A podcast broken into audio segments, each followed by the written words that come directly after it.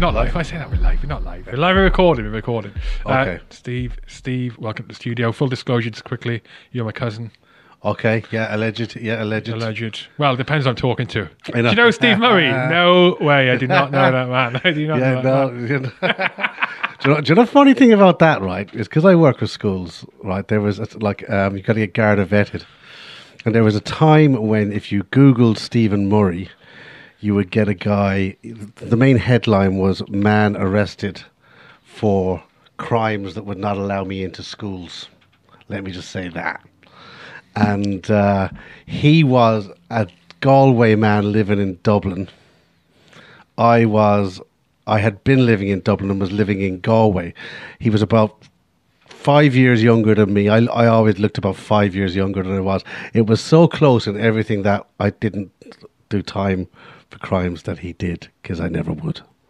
Anyway, so yeah. Uh, one second. Sorry. Yeah, sorry, sorry, I was looking at the wrong thing. I do apologise. I'll uh, snip that little section out. Right, we're back. I just- a minor technical glitch. Um, question for you then. Question for you, because believe it or not, you may have told me a lot about your past. Most of it would have been drunk. I don't remember anything in the drunk. Yeah. Or, or I tend to have. Or you might have been there. I may have been there, but very young. Yeah, yeah, So, exactly. But, yeah. but uh, it's certainly, um, it's certainly. I think genuinely, I think there's a lot. I think in this conversation, I'm going to learn from, I learn about, um, and uh, I want to hear it. I want to hear it. So, do you think you could be? Do you think you could? You could be the person you are now, which I assume you, you think you're a good person, achieving things, doing good for the world, right? As Great, opposed to bad. Yeah, yeah, yeah, Generally yeah. good than bad, right? Yeah. Do you think you could be you are now um, if you had lived a different past, lived a different life? No, and it's a really interesting question, and here's why.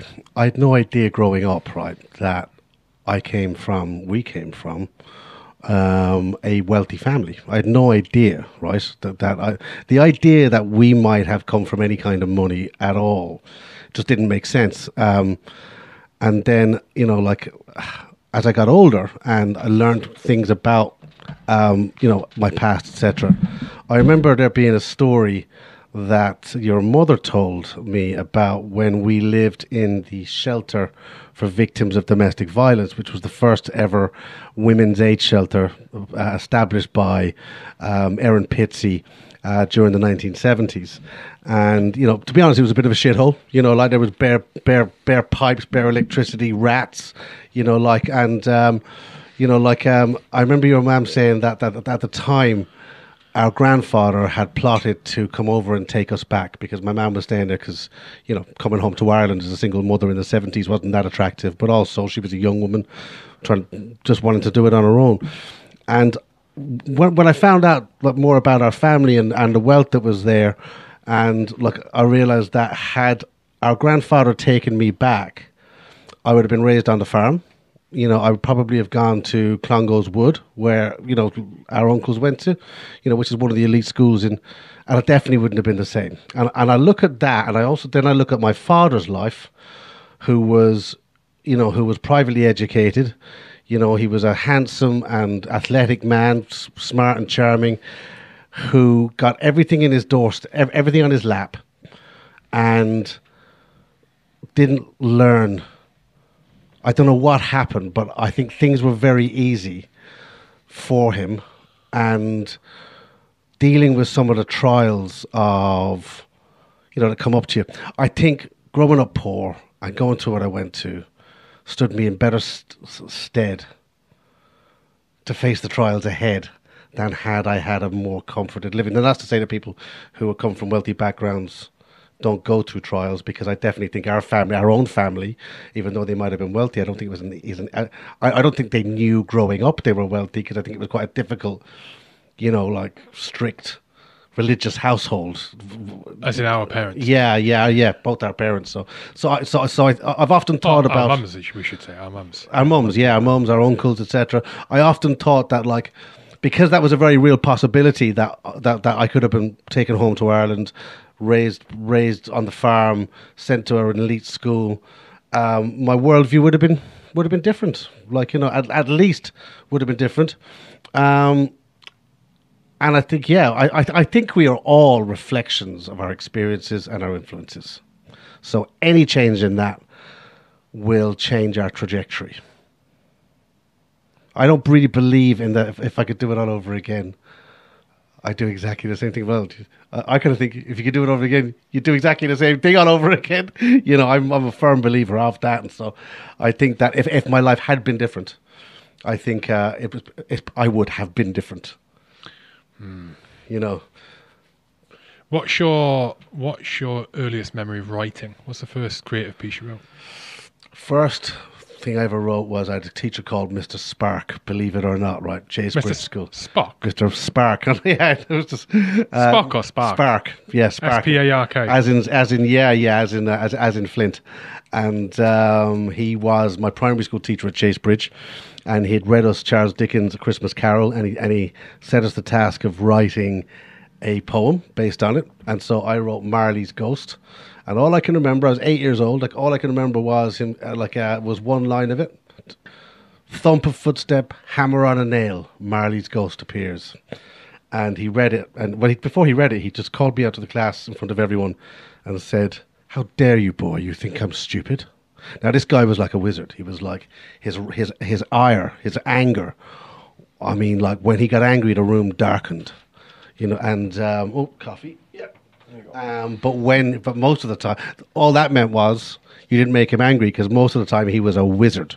You know, he was like th- th- there were sparks coming out of his fingertips. He was animated and hilarious. And uh, but anyway, this day he thought I'd I got someone else to write this, so the room darkened and he called me in, and I started to well up with tears. And then he realised he wrote it. and He just put his He thought that you had got someone else to write yes, it. to, to write it. I got an adult to write okay. it, so he kind of put his hand on my shoulders, and you could see me start. I was welling up, like, and he could see it. He went, uh, "But it's brilliant, my boy.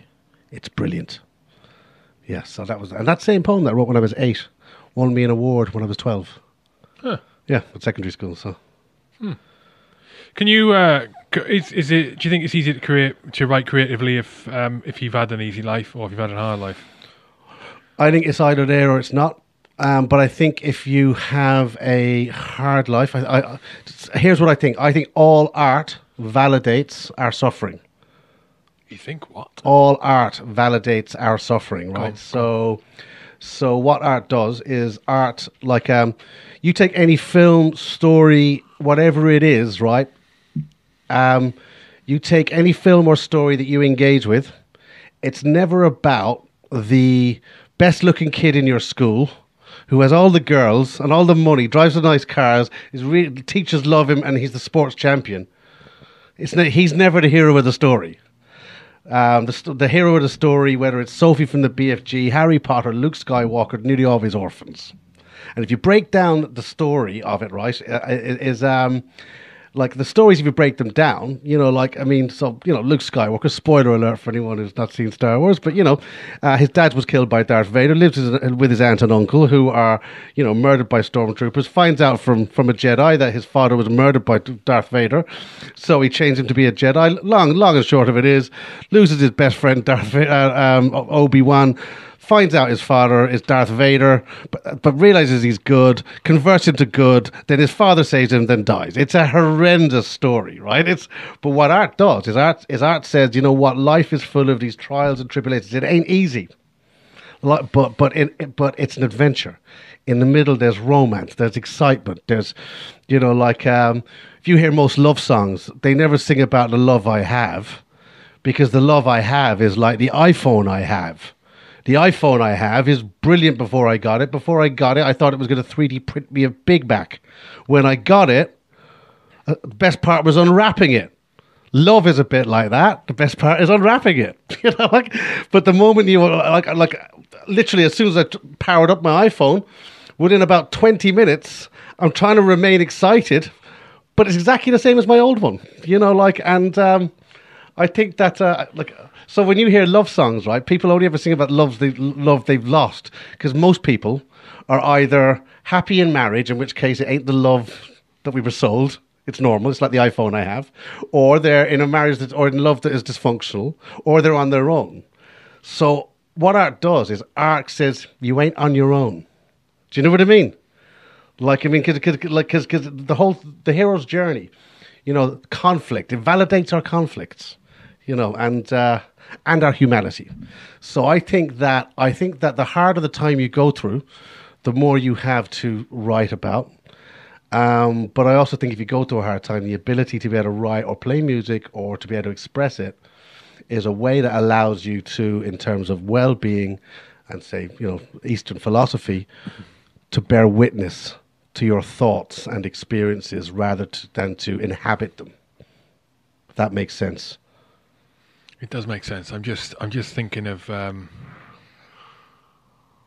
Alexander Solzhenitsyn, um, Gulag, the Gulag, the Gulag Archipelago. Yeah, yeah, yeah. And so the reason I think that is, I was thinking when you were talking about it, it's kind of because I was thinking of exact, you know, it's the creative side. However you express that, it's something you you it cannot be stripped away. So in a, in mm. in Solzhenitsyn's example, he didn't have a pen and paper, or very rarely had a pen and paper. He didn't have a if he wanted to be painted, he didn't have anything to paint on, but he didn't stop him uh, being able to write and think about things. Yeah. Uh, and in fact, it wasn't. In fact, it wasn't even creative writing, but it was the mind. It's the one thing he, he couldn't take away from him was his mind, and yeah. he ended up creating this masterpiece, which was, albeit a, you know, a record of a record of his life and experiences. But it's the same thing. I think a lot of, well, think about your your experiences it becomes sort of creative side becomes an outlet or absolutely a, a, the, the one thing you can find enjoyment or satisfaction or motivation from mm. that isn't the misery of your life in some yeah. other fashion. Uh, yeah, I agree, and also I think as well when you look at where, if you look at where like um, creativity and art, like you know, is is at its at its most powerful. If you look at like African American you know, literature and music. You look at the Irish, like um, Irish literature theatre scenes. You tend to find huge creative outputs during times of oppression. Russian literature, actually, the the, the kids that I teach, um, I find all the Eastern European kids, man, they they like their appetite for writing is like you know like it, now they're, they're second third generation, but you know I think that I think that wherever you have any kind of bondage in the worst sense of the word. Um, I think uh, I think uh, the only freedom you have is in your head. Do you know what I mean? That's like in like you know. So so we will create. We will we will manifest our own story and and uh, and our own endings and create our own narratives to, to, as a safety blanket and as a way of surviving as well. You know. Um, yeah, and I definitely think I definitely think uh, that I definitely think that the, the, the once you know the creative process is one that does sometimes allow you to see where your head's at and just also to see your experiences from a different from a, a, a more objective vista you know so mm-hmm. uh when you when you when you so when you wrote your first book, mm. that was House of Bees, right? House of Bees. Yeah. House yeah. of Bees, the first book. Mm. Did you do that as a uh, because it would be a cathartic experience, or did you do it because you wanted to communicate uh, your experiences on paper to others? A couple of things to, there, right?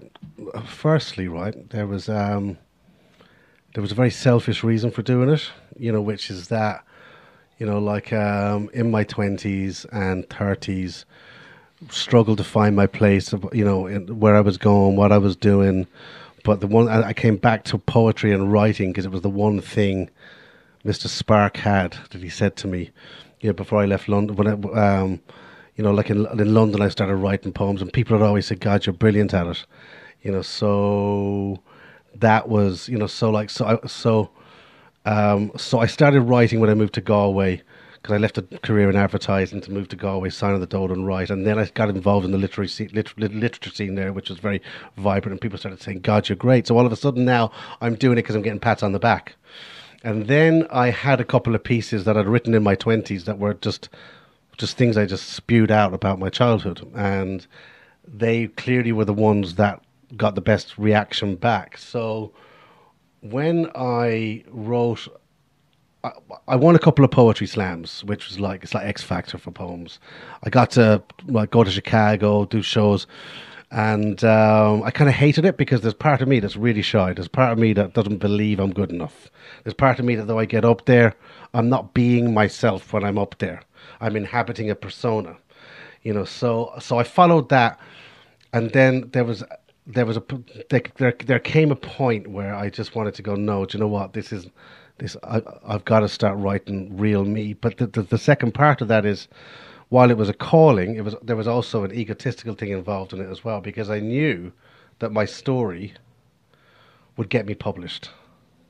These days, you could be the best writer in the world, but unless you've got unless you've got a clear hook of suffering or disenfranchisement or you know like um, my story was one that that that would get press and, and getting press would sell books. So I knew that writing about, you know, like experiences of, you know, growing up, how I did, you know, would, um, yeah, I, I used it in many ways. I, I used it as much for cathartic reasons as I did for ambition as well. So I'm not sure which piggybacks off the back of which. What's wrong with using it for ambition? Well, so nothing really, I guess, nothing really. But I think back then, I think that like uh, I think that I think that as I've got older, I've become more aware of the impact that things have on others. Do you know what I mean? So like so so and every every story has two sides to it. Everyone has their own narrative on it.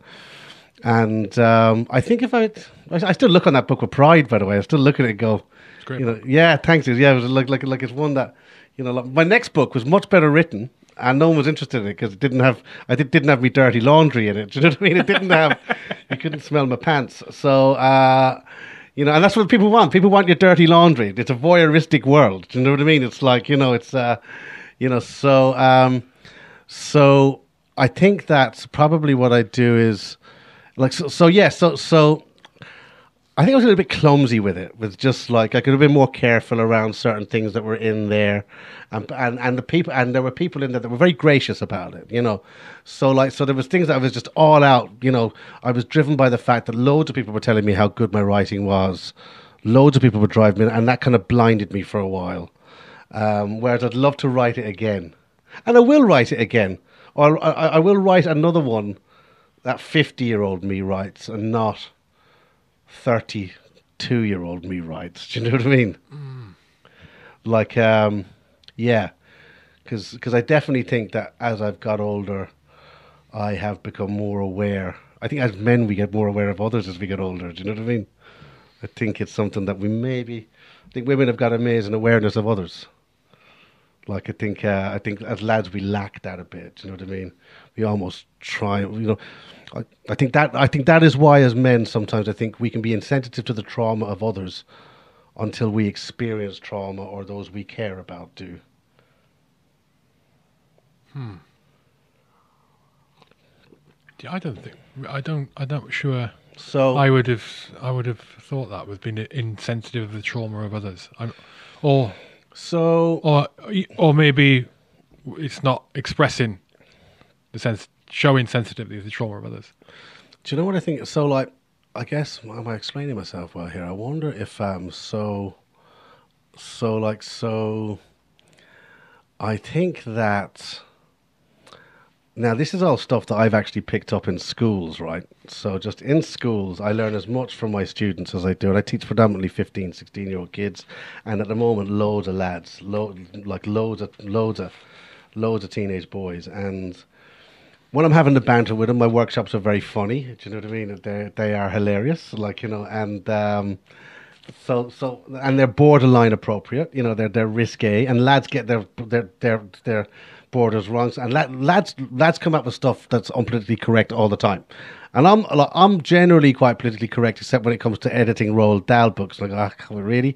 I think generally watching the words that we use around each other is quite a nice thing to do. But one thing I've noticed through my work is that let's say, is that I don't think lads ever go out purposely to hurt people, but we say shit without realizing that everyone around us has a story, has their own version of events. And own.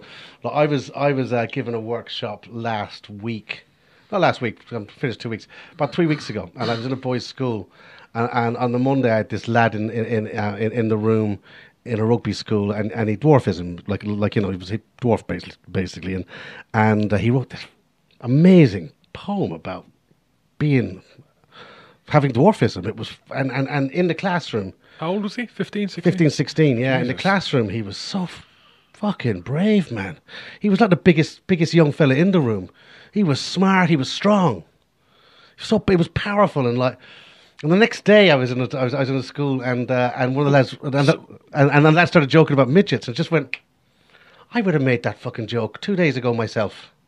And now I've read this guy, this kid's poem, and I'm like, whoa, okay, so, so like, so, so even, even though there might not be someone in the room, there could be a brother in the room, a sister in the room, someone for whom who sees what a person goes through. I think women are generally more sensitive to that stuff. Do you know what I mean? I think they have more awareness of it. Yeah, that is a difficult. I I have thought a lot about this myself, especially over the last few years, and it is and it is predominantly because of the podcast. And I've met people. So, I, like, if you, you know, if you, uh, so this is episode two hundred and seven. Right, it'd be more than those interviews, but that means I've I've met and sat down with two hundred and seven people I wouldn't have otherwise. Yeah, So yeah, yeah. that's not, you know, I'm I'm I'm think I'm meeting more people in a really substantial way, quality way. I'm not Yeah, fleeting yeah. glimpse meet them in a networking event or an office go, hi, nice to meet you, coffee, bye. I'm sitting down an hour to two hours and literally listening to people. Yeah. And so I, the reason I've been thinking about it is because I pe- meet people from different backgrounds, different experiences to what you're saying. So one of the things I've been wrestling with, sort of, on a superficial level, right, is okay. Let's let's give an example, mm. right, of uh, the word a word mong. Yeah. All right. So that in my background and my and my my male network, predominantly male, that word is thrown around liberally. Right. We use it to describe a stupid person or do something stupid. We use Yeah, that word yeah. to describe it. We don't use that word to describe someone and, and say someone disabled. We use it to say it just it is a word that is used to say stupid. Right. At the Yeah, same time, I have utmost respect for disabled people. Right. Yeah. Uh, you, well, I like to think people will think that as well. Okay. Now, I have definitely toned down the use of that word and uh, minimize it as much as I can. Yeah, yeah, it yeah. does happen sometimes, right? But my so, but my thought is my my my the sort of the mental somersaults I do is. Is it not okay to use that word in in any circumstance, or is it okay? And I, maybe not specific to that word, but words in general, like N word, mong, midget. Well, there's different levels. So, like, so for me, a word like mong is very kind of like it's, um, and again, like, uh, for me, I, I would, n- I, I didn't even know. I, I, I thought mong could have meant drunk, drunk. You know, could have meant so many different things. I, I would not have necessarily put that word there. I think some words are more explicit than others. You know what I mean? And and like like like uh, and, and actually this kid's poem as well that he wrote was about how much people love to just mock. It's open mockery. Do you know what i mean? It is like you know there's nothing like there's no gray area there. Do you know what i mean? Well, th- there's th- It's- this the thing with the words Yeah. because mockery is such a big part of male communication, and to I mean to add to the, the how significant that word is to me, like there's people who listen to this podcast and there's friends of mine who Yeah. have disabled family members, Okay. you know, and and because that word, especially in the past, very old, was associated with people with Down syndrome specifically, wasn't it? Which is not how like I associate that word, but even so, the th- me so the thought of what they may think by hearing me use that word in because obviously we just use it to describe things like using the word in a derogatory way to anything mm-hmm. but it may feel and really feel really fucking terrible Yeah. which goes back to is it okay is there any circumstance where you can use a word that is that is very offensive to others? 'Cause that's what we're talking about even whether you mean it in an offensive context or or not. So going going on So- to the n word. I Yeah. was recalling a joke. I remember the joke right Yeah. that a comedian used to say and I'm, i just remember the joke off the top of my head about a week ago Mm-hmm. and i remember when i remembered that joke it was by, uh, by richard pryor he used to, liberal used to the n word he can Yeah, he's yeah. a black guy right or he was a black guy and he a black comedian and i remember I used to tell that joke. We're only talking 10, 15 years ago. Uh, 15 years ago, maybe, or beyond. But I could tell that joke, but saying the word, because it's in the joke, and it not being Yeah, an issue. yeah, yeah. Now, no, no, no way, shape, form. No, you can't. There's no way to use it. But even though you're not using it in an offensive way.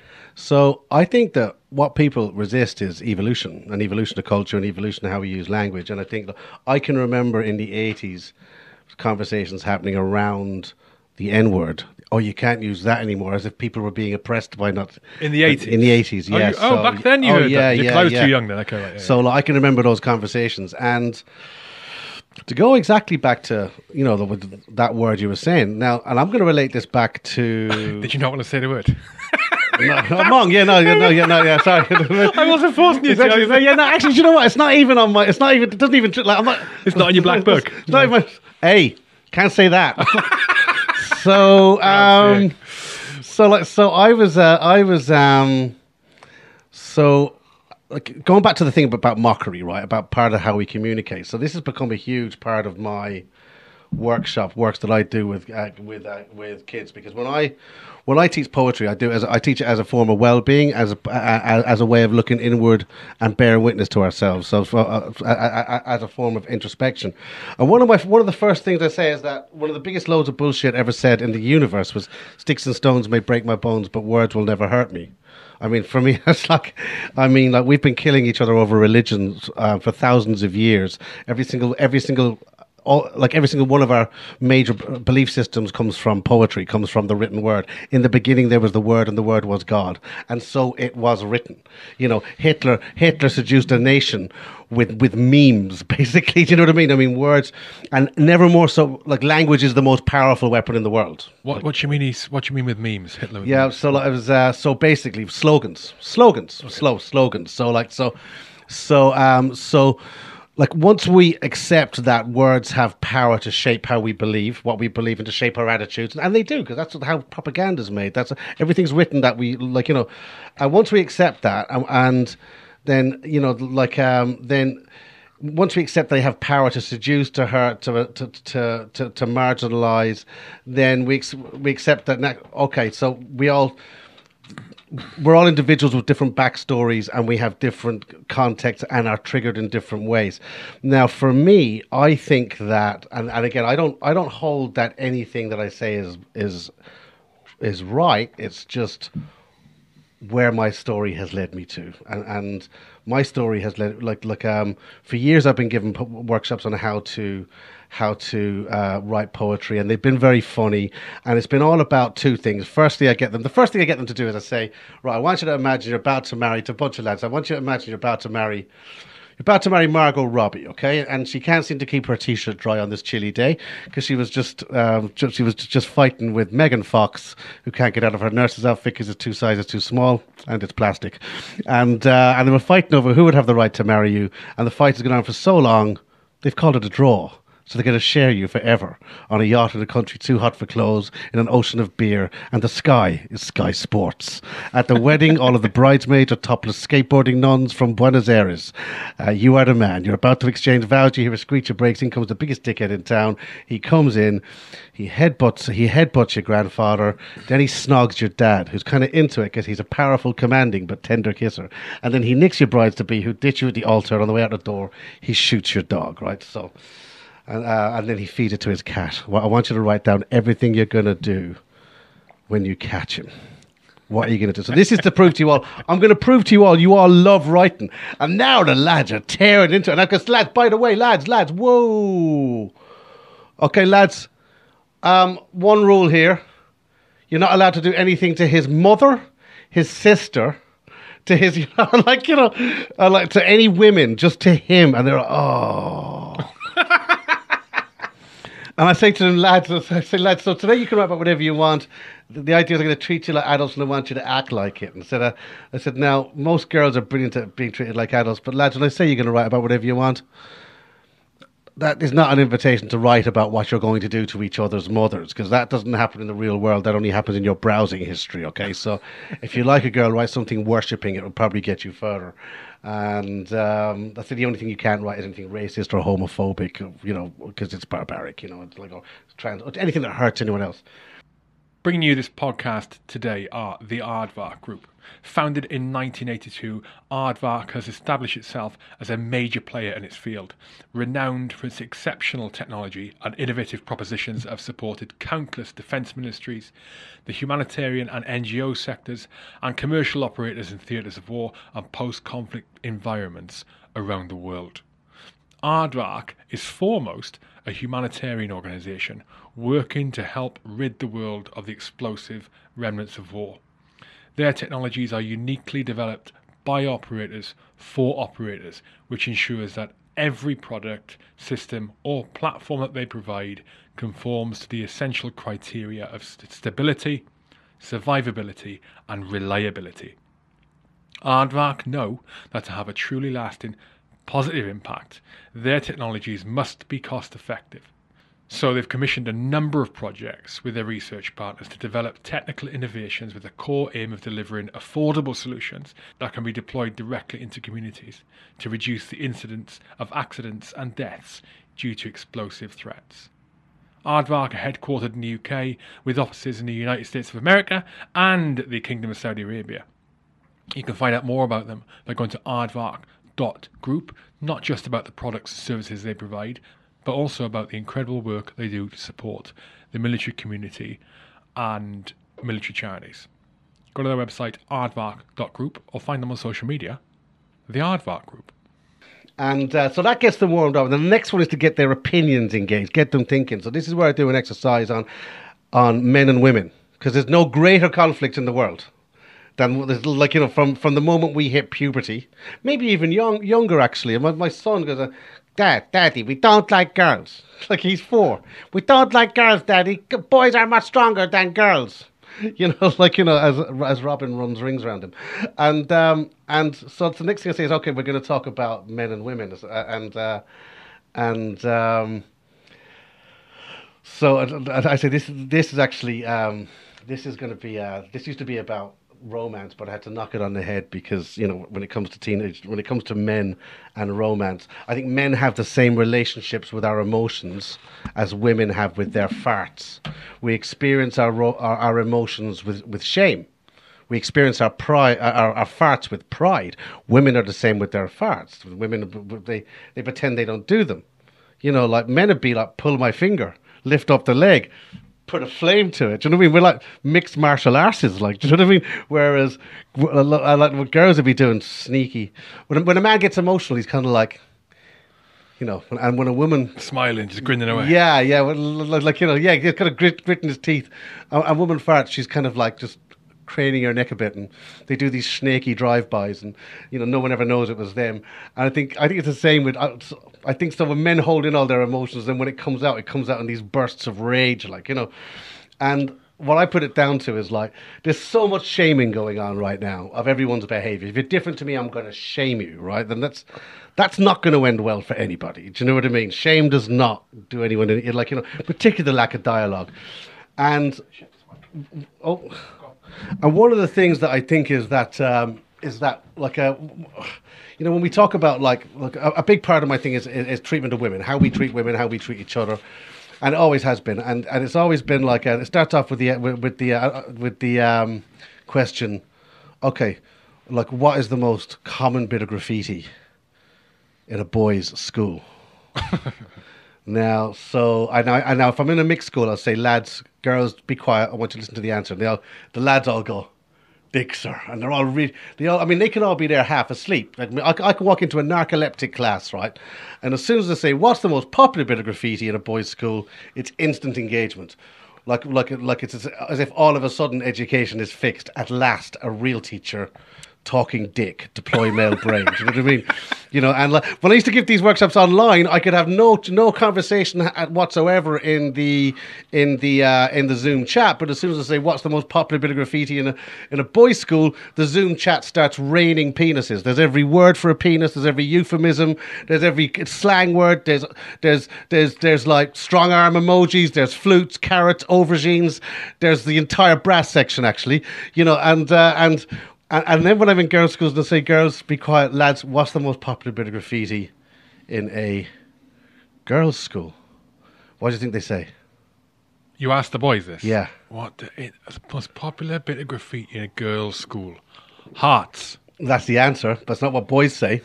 Boys go. Oh well, I'm a boy. I know, yeah, but uh, yeah, but you're also you're also 40, 40 years of age.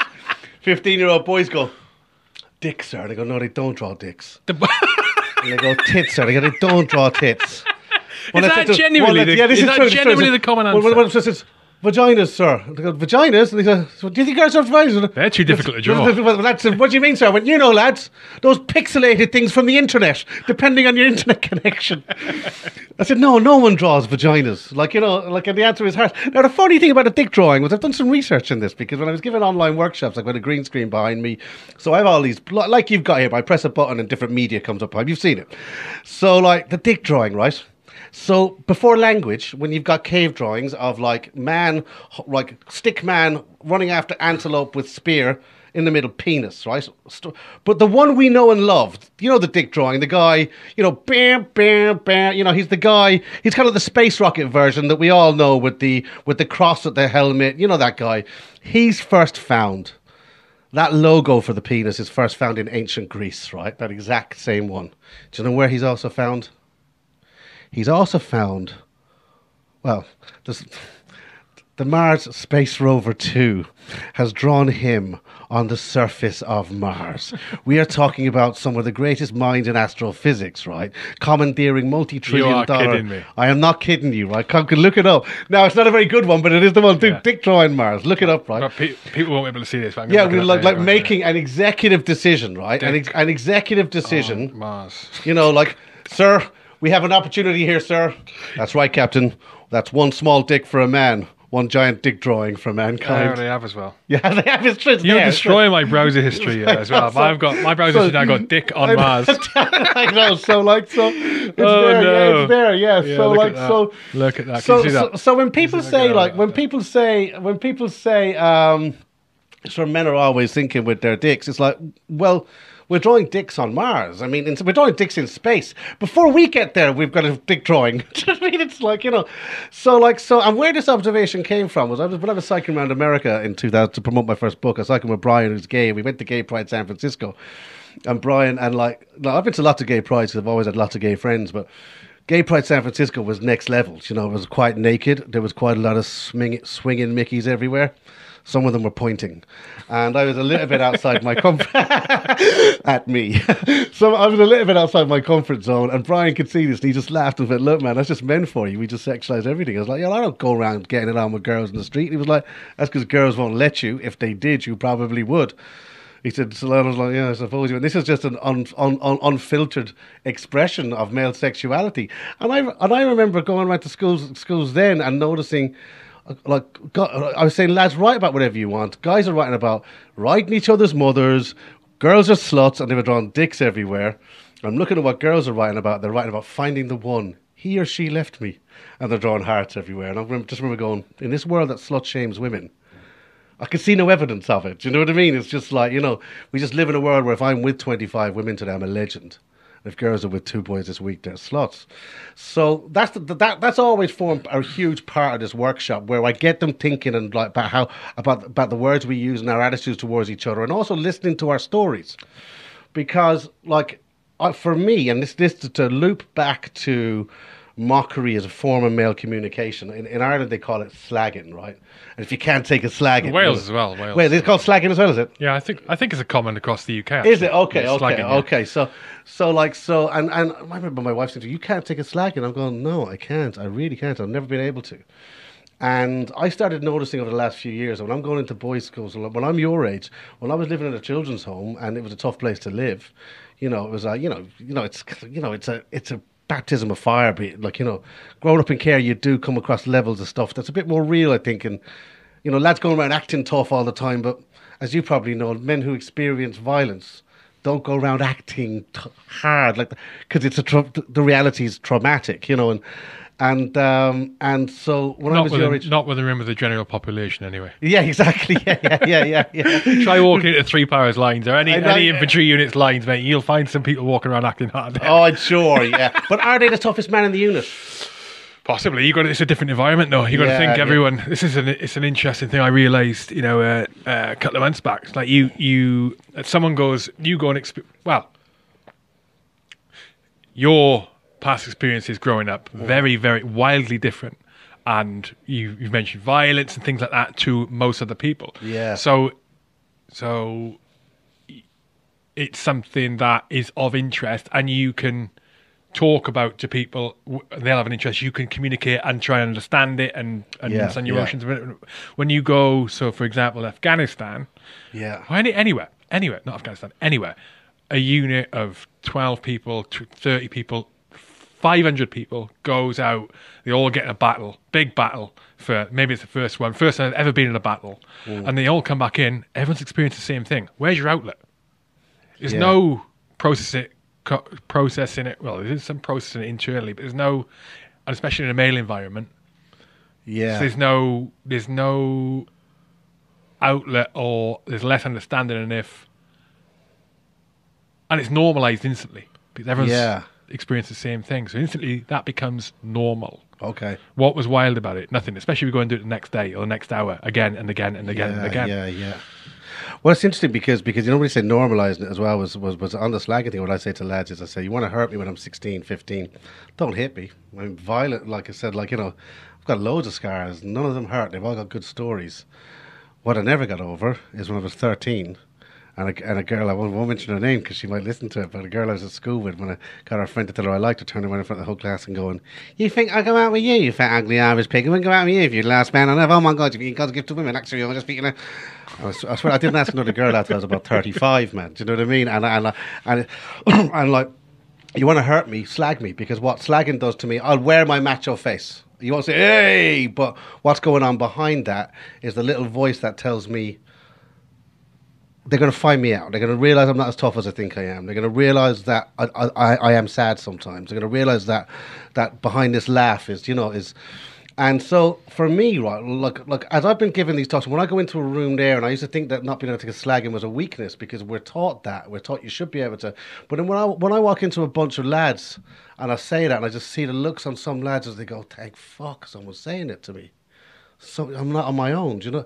And this is where I was reading a book by Chimamanda Ngozi Adichie, and she's got this chapter on men, which is, in fairness to men, we bring men up to believe that to be a man, they must be able to beat other men in fights. They must be able to sleep with lots of women whenever they want. They must have expensive cars. They must, and she lists off all this stuff, and and, and she says she says that they must be emotionally bulletproof was the big one, and like, and I remember reading it and going like, fuck, behind this idea of the big tough man is she said it denies us the vulnerability of our humanity. And I remember reading that going like, like, for me, I, I think one of the biggest weaknesses we have as you know as men sometimes is this culture that our vulnerability is weakness because when we experience it, we experience it with shame. We don't inhabit like so. I was watching a movie called Judas and the Black Messiah about Fred Hampton, a Black Panthers leader, and he's in this room with all these African Americans, and this guy's hitting on this girl, and she goes, "Get off me, man! I, I told you, I told you, I'm not interested in you." Man goes, "Well, fuck you, bitch! You ain't." And he starts. Your man Fred Hampton comes over and knocks him off his chair and goes, "Any of you brothers disrespect the sisters, you ain't no better than a white man calling a black man an N word." But I remember looking at that and going, "Wow, at what point did disrespecting women become a measure of masculinity?" Because it's definitely there in our culture now in certain elements of pop culture and you know and and uh, and and also thinking do you know what?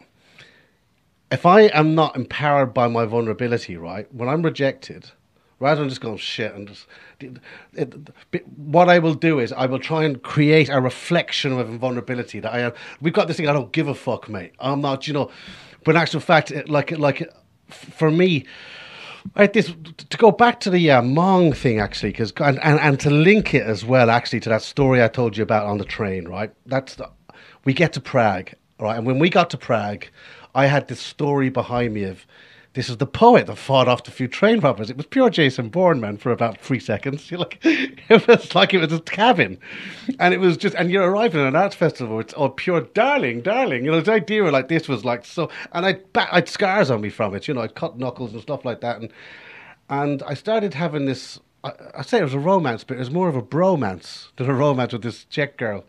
And we had a kiss on the first night, and she said, "Look, I'd love to come back, but I'm working early in the morning. I'm an au pair. I look after two children, and and, and they're gone early in the morning. So I said, so, so I'd like to see you again." She said, "Well, I'm actually looking after the kids 24 7, but you can come and have lunch with us. Come, come visit me." So next day, I went to visit her, and she looked after these two severely disabled children, one of whom did not have the mental capacity to be able to breathe. So she had this device on her the whole time. She was about Jesus. yeah, yeah, and whatever it was, I would, I, I would like wake up after partying every day with a hangover, like I was waking up in the middle of brain surgery, you know. And I'd drag myself over to where Nadia worked.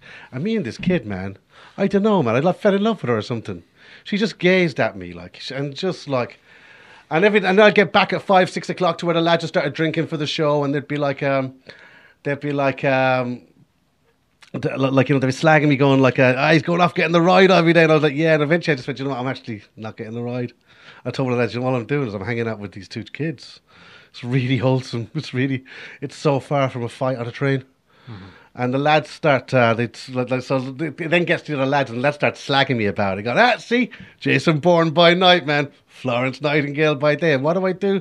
Well, I do what we do as men quite often, right? And um, I make a disablest joke straight away. I make a, yeah, well, I can't remember what it was I said. And one of the lads just turned around to me and says, uh, You do realise my, my sister has special needs, don't you? Well, ah, man, sorry, I'm only fucking around, man. I'm only like, you know, he's like, No, man, I know you don't know what they're saying. Lads never do, he says, but this, you know, when you've met her four or five times, man, she fucking adores you, man. I'm like, Oh, here. Okay, right. Now, uh, you know, now I can see her. And, like, you know, like, and, you know, and now I'm like fucking feeling shit, like, you know, and he says, worst thing about it is, man, is you're absolutely fucking beautiful with her, you know. I'm like, oh, fuck. I've got me pint and me fucking fight on the train story and me lad mask on. And the human being behind that mask is is drowning in tears. You know what I mean? And and like and now now I tell this story. I told first told this story I was given an online workshop to 150 students, and the lad sent me a joke, bo- joking about domestic violence. You know, like in um, and you know, like and it was a joke I'd heard before, and like and it was a one-liner, like like you know, and uh, like he, like like he sent it to me, and I was just like, I'm funny about jokes about beating women because my father beat my mother. I don't like it. My, I don't know if they're memories or dreams I have about being locked in a bathroom and my dad being outside banging on the door. I don't know. I can. I, I know I have nightmares about it, like you know, but I, just, I don't have many more used to. So I read it out to the whole class, and I said, "Look, man," I said, "I, I want to read your name out and shame you, but I can't because I am you. You think I've never said a homophobic joke, a racist joke, a sexist joke, a misogynist joke?" And then I tell that story about Niall and being on tour and telling that joke. And I said, I said, I've been telling those jokes all my life because it's been an easy way for me to, to deflect from the fact that I can't take them myself. I can't take them. But I said, uh, I said, um, like, uh, you know, like, um, like that moment when he held that up to me, right? Like that moment of being in the classroom and reading the poem by the kid who, who with dwarfism about his experience of dwarfism, and then seeing a joke that I would not have triggered me at all until I read your man sing.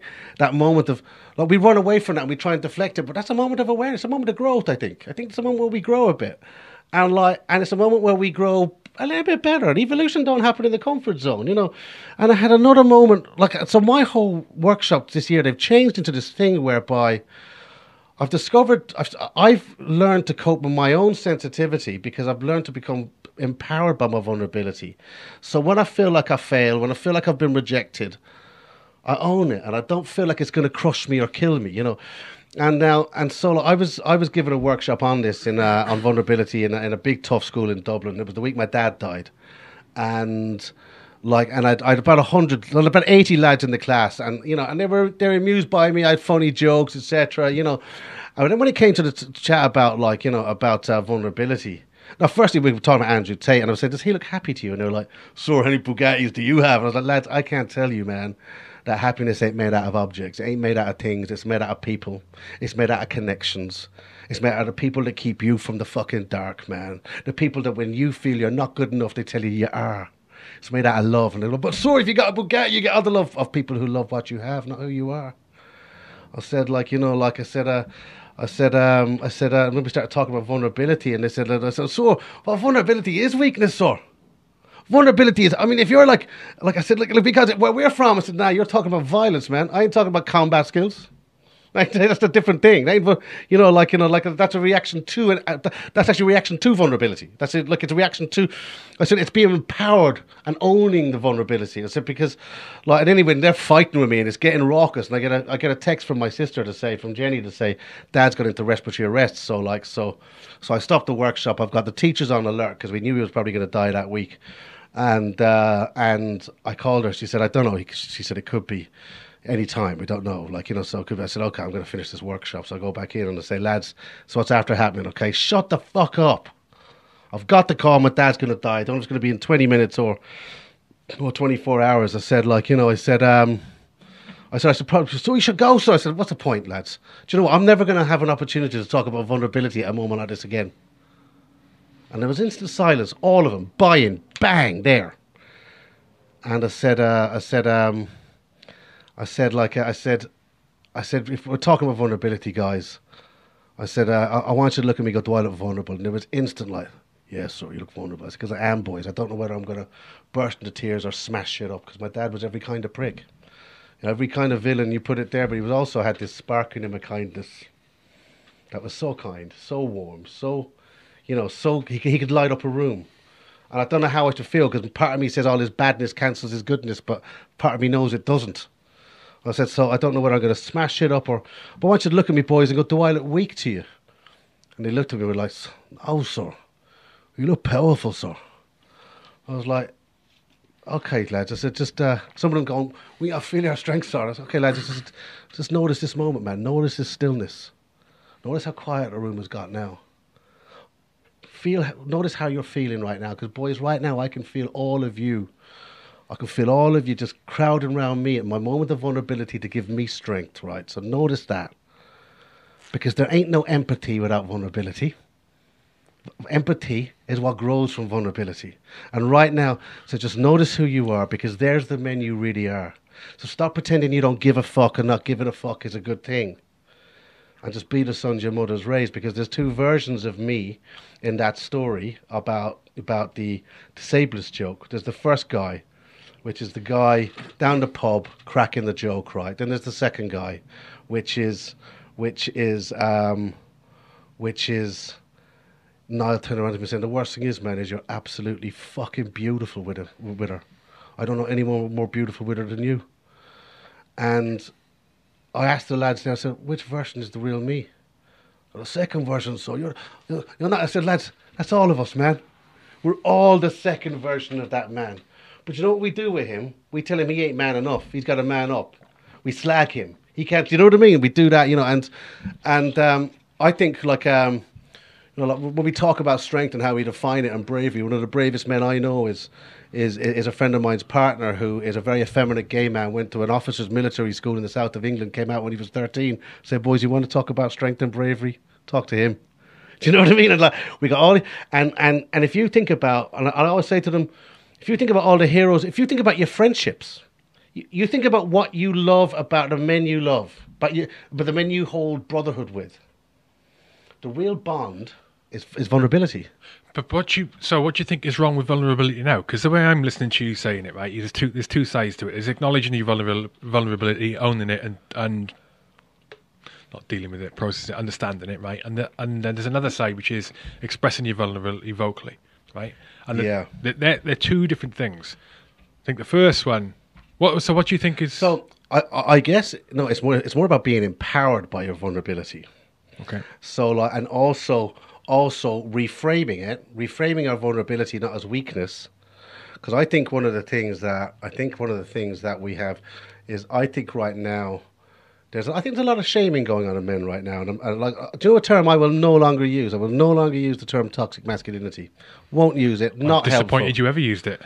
uh, everybody did, didn't they? Until it's like, you know, it's uh, yeah, I I- like I- many other things. It's Well, I, I think toxicity exists in culture, and and, and, and, and and also, well, actually, to go back to my dad, actually, right, the villain of my story, right, is that Well, it's the, the sorry the toxic the, the thing with toxic masculinity, right? Is the the way it's used in most of the time is in a way that it's it is uh, masculinity is toxic, not there is a toxic version of masculinity that we shouldn't have. It's using the first, which is to hmm. insinuate that masculinity isn't a necessity, Well, so like, which is wrong. yeah, yeah. No, I think for me, what it is is that is, is that there are narrow definitions of masculinity that exclude the full spectrum of male identity. And I'm not just talking about gay and straight here. I'm talking about. I think there's a scientific version, isn't there? But there's also people's understanding of it, which is very subjective.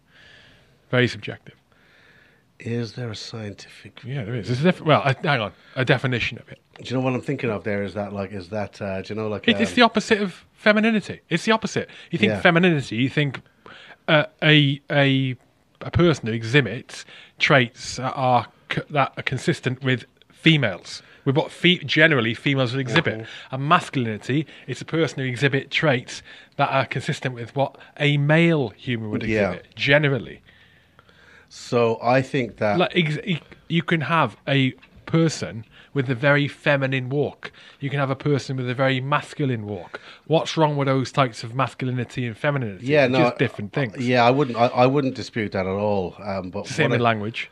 What I do think is that I think that our definitions of masculinity have culturally come to reject some of our most, some of masculinity's more salutary and honourable aspects and characteristics, like brotherhood, like for li- like uh, like um, chivalry, like, like the parts of it that, that that is that is based on awareness of others. Do you know what I mean? And and I think there's a thing of like of you know this idea of like like um I wrote a like a, a poem years ago about uh, I did this thing with this Czech artist and it was it was the language language used to describe women in religion, um, pornography, pop lyrics and uh, and art and the art was generally quite beautiful.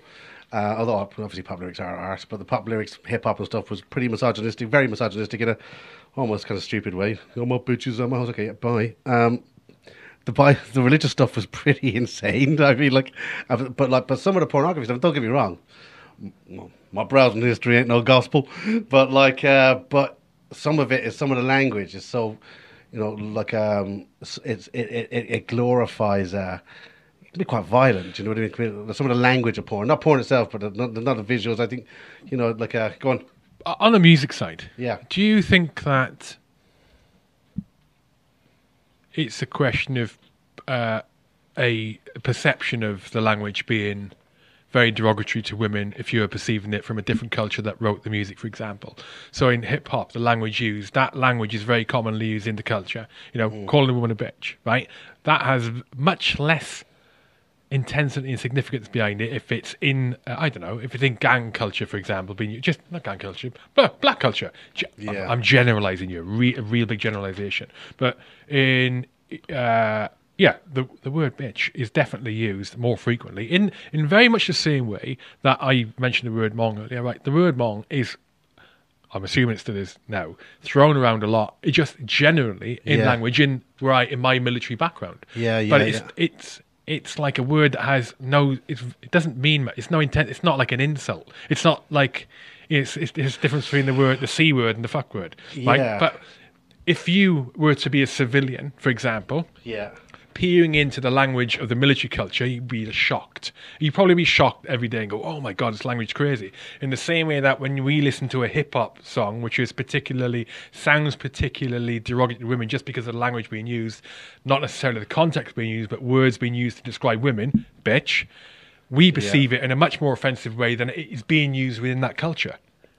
So I think there's an issue of, of uh, I think that like I mean I think with, I think with certain cultures, just treading carefully here, with certain cultures, could really ask questions about their attitudes towards gay people and women, and I think hip hop culture is one of them.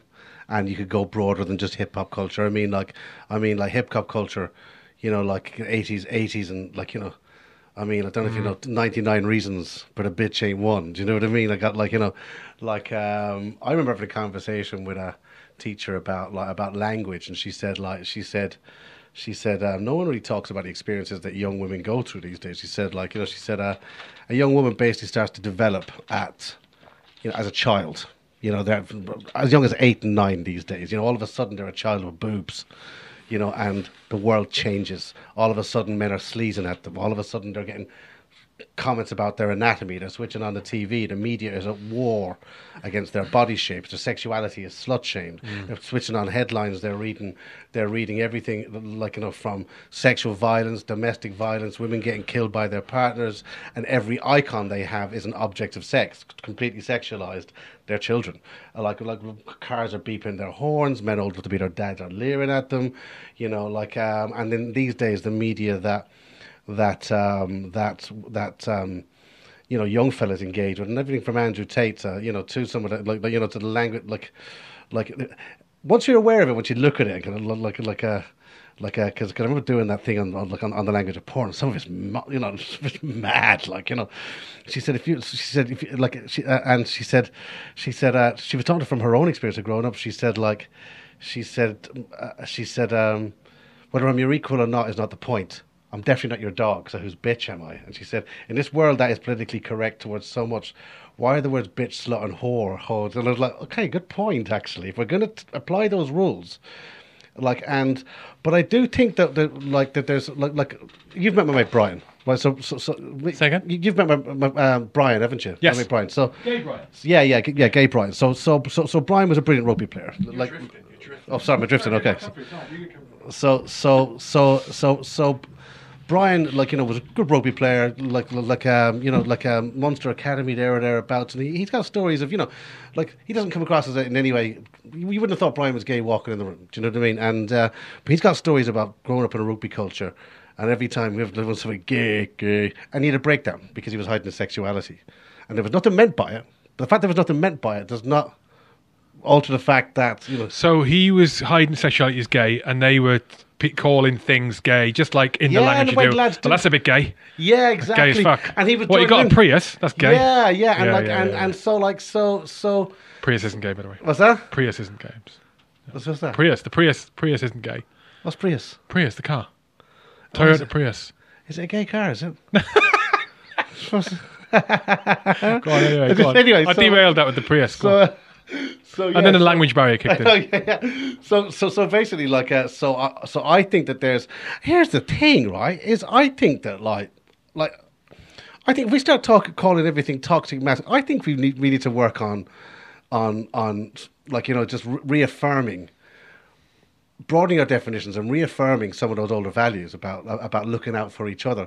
Do you know, like I mean, because because men have got a great sense of loyalty to each other, but we do struggle. Sometimes we got a bit more of a thing of different to me is less than me. Bringing you this podcast today are Rugby for Heroes. Rugby for Heroes are a not for profit organisation founded in 2009 in the wake of the death of Private Joe Whitaker, who was sadly killed on operations serving with the Parachute Regiment in Afghanistan in 2008. Rugby for Heroes fundraise for military charities. They do this by organising high quality events which revolve around the themes of rugby, alcohol, live music, good food, good people. Since they were formed, Rugby for Heroes have raised nearly £120,000 for military charities. I have been a beneficiary of theirs in the past, and it's actually how I came to know about Rugby for Heroes is when they reached out and helped me when I needed it most. And they have helped countless other individuals and countless other organisations help ex-military and serving personnel in their toughest times. Rugby for Heroes have got many events lined up. Look at their website, rugbyforheroes.org, to keep up to date when the next events are. Make sure you get along to at least one of them if you can, and I will see you there. I've been to every one of their events since I became aware of Rugby Heroes, and like I said, since they helped me out, and I will be going to every single one of their events in the future, wherever possible. Rugbyheroes.org, or you can find them on social media at Rugby Heroes, at Rugby Number Four Heroes. Do you know what I mean?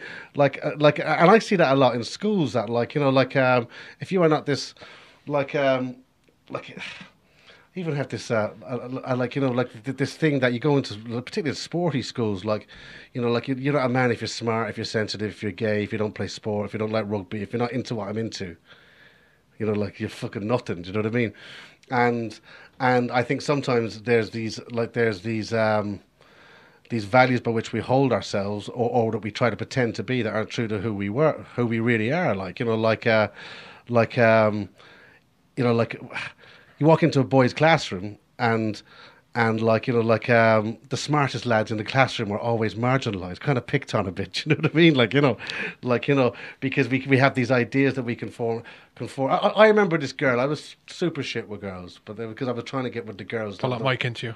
What's that? Pull that mic into So, so, so, like, so I was super shit with girls, but, uh, but um, I was trying to, I was trying to go with the girls that all the rugby guys were going into, and they just, there was one girl, and I remember her saying to me, like, Steve, what are you doing hanging out with them for, love? I know you're good at rugby, but you should be going to art college or drama school or something, you know, and, and, um, and I, just, I messaged her on Facebook about 10 years ago and went, you saw me before I had the guts to be me. Do you know what I mean? Spent all my twenties and t- hanging out in nightclubs when I should have been hanging out in bookshops. You know what I mean? And readings and like you know, and it was this whole thing of like you know, and and through my work, do you know what I've like uh, that I've been doing this year? I've had so many lads in rugby schools, big rug- rugby schools, come and go. Thanks for saying it, man. Thanks for saying it because I think sometimes we're so afraid of that vulnerable side. I sometimes think lads draw dicks on walls because they find it easier to show their dicks than show their hearts. Do you know what I mean? We're so afraid of it. We're afraid of the slagging, and we're afraid we can't admit to the slagging. And then, you know, and and you know, and and I don't know. Have you? Can you say you've never been slagged and it's hurt? Uh, no, it's hurt. Yeah. Yeah. So so like Yeah, so yeah. so and you know what? It's okay. And and like and so it's it's being empowered by that, right? Once we're empowered by that feeling of hurt and going, I ain't ashamed of the fact of that. Like that's just that that's actually that that that that, that, well that's that's just a moment of awareness. That's that that, that that's a part of you. It's it's a part of your humanity. You know, like like I think there needs to be an evaluation step before that. what's the evaluation step? What am I being slagged for? Good point. Is there an issue And- that and- I need to resolve? and- is it a valid point I've just been but also, who's there? Or is it should it be water off a duck's back? So my opinion of it, or my no, not my opinion of it is right. My experience of slagging is, if it's you, like if it's if it's if it's my if it's my wife, it's if it's, if it's people I'm close to, and there's no audience, I'm fine with it. Do you know what I mean? Because if I'm if I'm hurt by it, I'll tell you. But like, but um, but I think we should also. When you're saying, when you're saying, when in this, when we're talking about this here, when you're saying slag, you mean um, joking, joke, a mocking, mock, jokingly mocking. Yeah, yeah. You're not a serious insult, a jokingly mocking, but about something that might be an actual, Yeah, an actual um, uh, attribute of yours that, Exactly, yeah. Okay, all right, got it. So one thing I always say about, let's say, like like, like the awareness that women have of others, and, and you know, like uh, like you will hear lads make domestic violence jokes, rape jokes, disablest jokes, midget jokes, and all about like like. Do you ever hear women make suicide jokes, which is eighty percent men? You never do.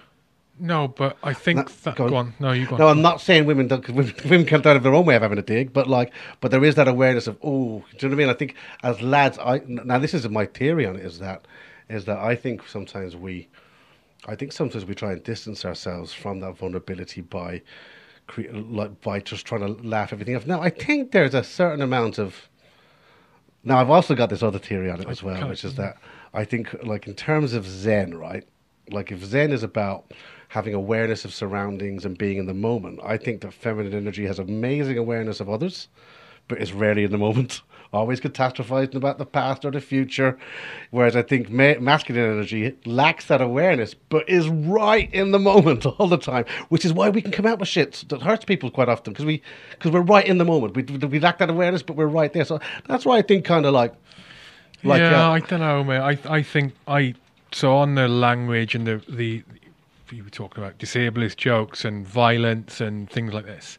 I think that the root of that type of interaction now the language has evolved, Okay. the way we do it has evolved, and there's definitely been sort of uh, an exacerbation, if that's the right word, in in how of when that language or those kind of interactions, violent or you know verbal interactions occur, where they're not necessarily required for in an evolutionary perspective, right? But I I, think that. I you mean? think that on the men's side, that that viol- so in terms of the violent side of things, that is you know, but locker room, not locker room talk, wrong expression, but you know, but um, boys, boys talk, you know, boys Yeah, talk, yeah, yeah, yeah. like exactly, you know, like you're just talking about there, banter, banter, Yeah. and slaggings and all of that stuff, like you were saying, predominantly revolves around like it's posturing, it's it's either posturing to demonstrate or to try and up yourself in the social ladder in term in from the perspective of uh, sexual competition, finding Yeah. a, like, competition to find a mate, right? Yeah. and then on the like the disableist e- uh, example, maybe that's part of again demonstrating that you were strong, you perceive that as weak, and you were stronger than that, and so that's how I think that how that language has evolved down to sexual mm-hmm. competition, because men have different requirements to women. Mm-hmm. Women have emotional requirements. W- w- women women have a need to find men who mm-hmm. demonstrate the demonstrate masculine traits, demonstrate um, existing or future likelihood to have access to resources that it can provide.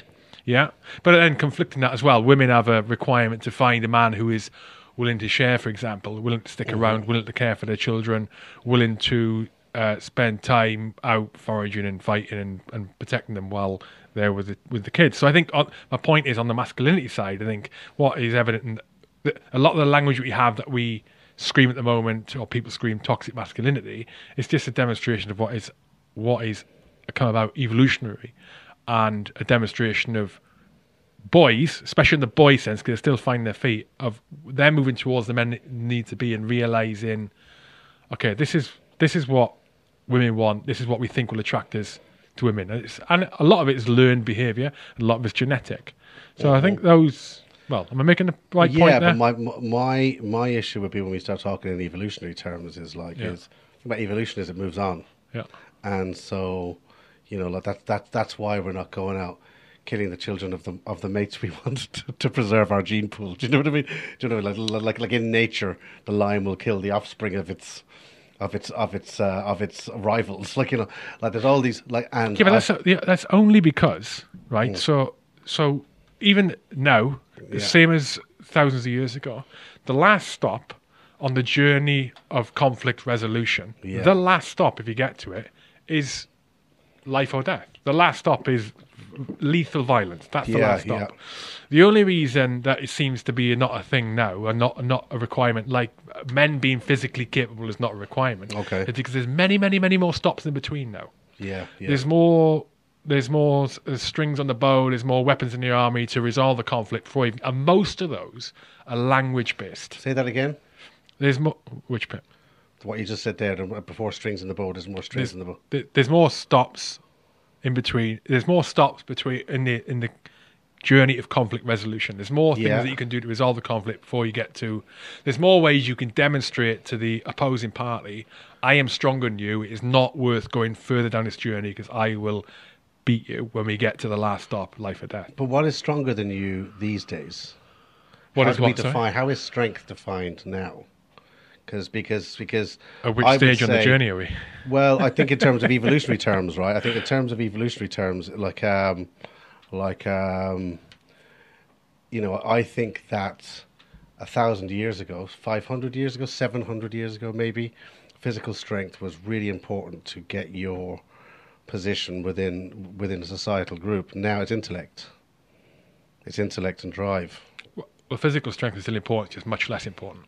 It's important for entertainment and war, but it's not. But but but but but but but, but you, uh, like you're not going to be able to put f- like as much food on your table by lifting things as you will by sitting at a computer selling shares. No, you what but, I mean? So no, but the richest men in the world are not the physically strongest men in the world. See what I mean? So the men with the most power in the world are not the men with. The, they're not the most violent and most and most physically strong. No, but it doesn't. But that doesn't help you in a in an individual conflict, does it? When you're trying to protect your wife. Yeah, but the reality these days of individual context trying to protect your wife is it's not it's not a day to day reality. So that's what I'm talking about. There's more steps Okay, on that so- journey to conflict resolution. Right? Yeah. So like so so by the same juncture, right? So, so by the same juncture, um, So our measures of strength and our definitions of strength are broader than just than just physical. Yeah. So and our measures of courage are broader than just you know putting one's life in a moment in danger. You know, like it can be. They There's can be more measured- ways to demonstrate value. yeah, and and I think also, like uh, our definitions of lots of things, uh, are broadening. So like so, so you know like like um, and I think that the conversation around, I think the conversation around, uh, is, part of this is the conversation around you know around our relationship with vulnerability and being empowered by it. Sorry, I keep, Keep talking on the mic. can you mix this right? Can you? No, it's- it's all right. Okay, okay. So, so part of it can be about this ADHD me. Yeah.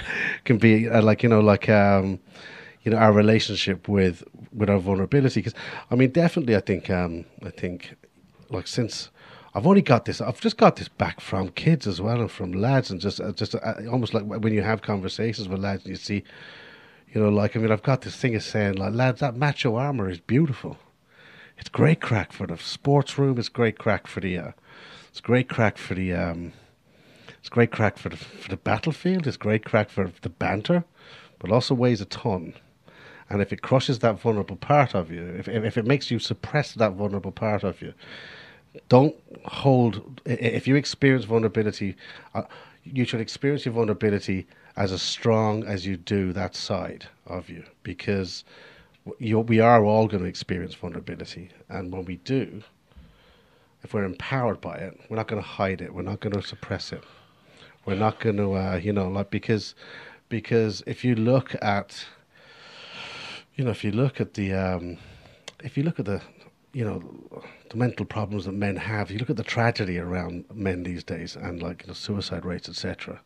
You know, and there's very few people these days of our age, you know, who don't know a hand, at least a handful of people, you know, who they've lost, and you know, and you know, I'm just hypothesizing, but for, like for me, since I stopped experiencing vulnerability with shame and as weakness, m- like I'm like my own my own you know mental health struggles have been, and since I've started sharing it and and, and sharing it with all you know, like um, I since I've started becoming empowered by it, it's also it, it it's given me an awareness of others that I never had before. Um, and but I also think that like I, like I was reading this this uh, writer Brené Brown, and she was talking about giving a thing about vulnerability and shame, and this man came up to her kind of tearful, getting to sign her book, and said, and said, um, she said, uh, he said, thank you, your talk was amazing. He said, look, I liked everything that you said, but he said, he said, you know, you talk about vulnerability and the power of it, but as a man, the moment I'm I'm vulnerable, you don't want me. And she said she was just stopped in her tracks. And she was like, yeah. She said he just he just knocked me for six because we don't talk about it. We reject I'm- male vulnerability. I'm strain. I'm I'm struggling to find the le- uh, like understand you. Not Yeah. yeah. find it's not find a lesson. Like I, I need. Can we focus on the? Give me examples. Give me some examples of the vulnerability you're talking about, and how that can be converted to a Sensitivity, basically. Sensitivity. Yeah, but give me give me some examples. Oh, because oh. where I'm when you're talking about vulnerabilities, right? The advantages Mm-hmm. I'm seeing of of accepting the vulnerability is that that should be something that I if I can work in it, I work on it to reduce the vulnerability. That's how I'm looking at this. Um, so, actually, no, Or mm. or be able to or be able to accept if I can't if it's something that I can't change or shouldn't change, then accepting it and being able to live my life in the positive way with it, knowing that it exists and that's who I am. say that again. So if I can't change it or improve it and and reduce that vulnerability or eliminate that vulnerability that I have in whatever way man I'm not obviously not talking physical, I mean like an emotional vulnerability we're talking about, right? Yeah. Then and if I can't then it's learning to accept it and be able to work through life in a way that I can do positive positively. Um and it doesn't and that, and I don't let that vulnerability prevent me from doing anything that I can I should be able to do I can do. So, Right? So yeah, it's about how we frame it to ourselves and experience it because, and it comes down to I, the message is quite simple, or, or, or the message that I would give is quite simple, that I would hypothesize over, which is that, you know, this idea that vulnerability is weakness is what causes us to experience it with shame. If we, if if we experience our vulnerability with power, as you know, as as, as an experience that we, within which we grow, we don't shrink from vulnerability. We're empowered by it, and that's where empathy comes from. Because I, I, I actually think that a hell of a lot of it comes down to like you know i think that um like i think like i think that empathy like like i think if you're empowered by your vulnerability you're empowered by your vulnerability Give me an example of a vulnerability that you've worked through. This is what I'm struggling with. oh the any I- vulnerability i've worked through yeah. Give me an example. well i've given you loads like so like so for example can't take a slagging can't take a slagging is one. I'm bipolar as well, That's which is a pretty big yeah. one, you know. So, you know, and and let's say, for example, uh, like like like like I've I've been off to drink this year because I'm trying to, you know, like because I've noticed how, you know, it makes me manic, and then I hit these wa- these I, I I go into dangerous levels of darkness. The amount of lads that you say to, the amount of men that you say to, um, the, where you say. Listen, I'm not drinking. No, I got like, look, I'm bipolar. I go to, I sure everyone's, ah, he's not drinking, and they mock you for it, and that happens. You get yeah, it's mocking. alcohol culture thing. You know, like so, like you like so like so so ah look like it, and it's that that's exactly so what I'm talking you, about. why are you not using the word weakness? You're describing weaknesses here. Why don't you? Why aren't you using the word weakness? Um, so Because vulnerab- because not being able to take a slagging is a weakness. no, that's no, they're two different things, Hugh. Okay, right, go on, I'm asking, I'm- what do you want? So Go on, so so so so vulnerability is is is is is is, a, is a susceptibility to danger. Weakness is an inability to cope with it. Weakness is a lack of strength. Vulnerability itself is a su- i- i- it's a susceptibility to danger. That by, by definition. Okay. So if you're vulnerable, Yep. you, like like there is a possibility of danger. So if you're empowered by it, you witness it, and you know where it is. Do you know what I mean? And so like so so so your ship is vulnerable at the hull. You strengthen the hull. Do you know what I mean? Like like so so you recognize so within yourself you recognize your triggers and also but also self awareness. Self aware, exactly. Yeah, exactly, exactly. And so, also, I also think that there's a thing, and, I, and I, this is this is from my own experience of who I, you know, like of like I remember like what I said to lads. You know, when you slag someone too hard and you see it hurt them as a kid, and you go home and you think about it and you go, "Fuck it." Went too far there. Do you know what I mean? Like we've all done it. Like you know, that moment of like you know, and I said like you know, so the, the moment when you're with the lads, and I think like actually, do you know? I do this thing. I said like like um, I do this thing. Do you know I said earlier on that I think um, most I, I think most lads hated women because they'd never say anything positive in the classroom. Because I say, lads, you're not allowed to say anything physical. But I wanted to write down five things you like about women, and they go, "What do you mean physical?" I said, "You can't say tits and ass." Lads would go, "Sir." What are we supposed to write then? And they're not even joking. Like, one lad slammed his pen down. I went, this is impossible. so I said, okay, think about your mother. Okay, so oh, like, like you know, and uh, but then like when I started giving online workshops, right? When I started giving online workshops, I'd have lads sending me direct messages of things they liked about women, and the most common answer I got was, "You can be yourself around women." And for me, like uh, I remember my fortieth, my girlfriend. Oh, at the time- interesting. Interesting yeah, answer. Yeah, yeah. Because I remember at my fortieth, uh, my girlfriend at the time. You can let your guard down. Yeah, Yes. yeah. You can stop pretending. I've never thought be- of that before. Yeah, yeah, yeah. And At that so- age. At that age, yeah. Yeah, and and yeah. I remember, I remember, like an ex of mine, Lucy, saying to me, um, saying to me, uh, like, um, just like, she said, for a guy who's a bit of a jock, you know, you're you're a bit of a man's man. She said, You've got a lot of gay friends and girlfriends. I hadn't really thought about it, and I went, do you know what? I mean, like, actually, it's like it's because.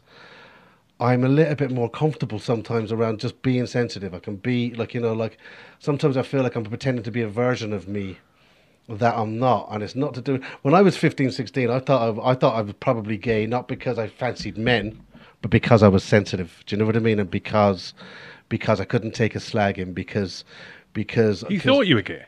I thought I might be because I was shit with girls.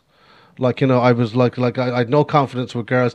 I, I never actually, I don't think I ever thought I fancied men, but I just thought there were so many attributes that if lads knew that I had them, they go gay, Because because because because you must be gay if you're scared. You must be gay if you're sometimes you're confident. You must you're not confident. You must be gay if sometimes you doubt yourself. That's an example of a word that's just thrown around as an insulting word that they don't actually mean the meaning of the word. so and and yes, I know there's no Obviously, meaning uh, in but it. Not, you know. obviously, you that's not you interpreted it. I'm just Yeah. It's another example of that kind of word being thrown around. Yeah, yeah, yeah, yeah.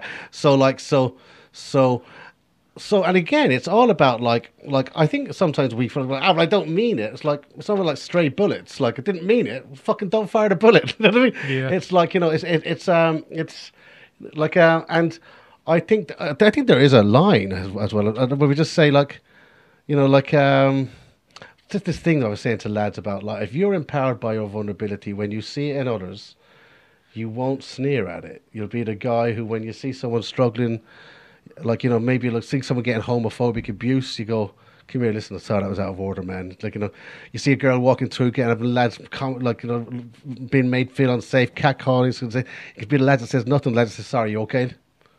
Like, like, I'm really sorry, lads. We can do better. The lads in that school said to me, like, "But sir, sir, fucking, do you know, you get slagged out of it. You might do.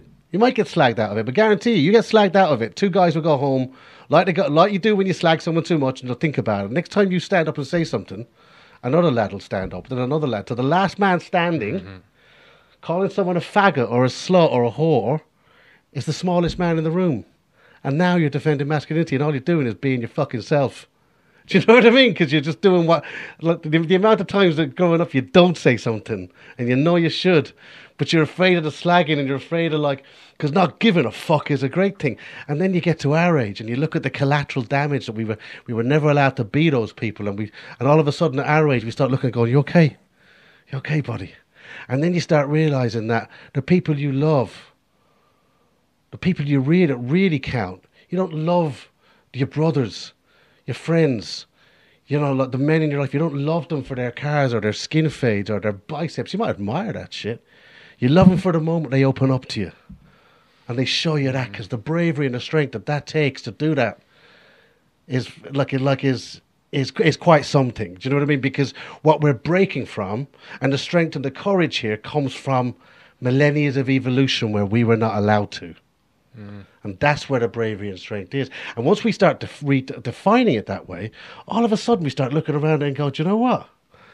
And we're just all we're doing is like, like you know. And I think when we get to our age, we start to kind of like you know because we we start to see collateral damage around us, you know. And like, but I think when you're young, it's like no one spoke to us like that growing up. Do you know what I mean? It's like, you know. So for me, that's uh, yeah, yeah. It's, it's like it's something that, uh, and it's it's always evolving. You know what I mean? We always, just like then we had that moment where you said like guys saying you can be yourself around girls.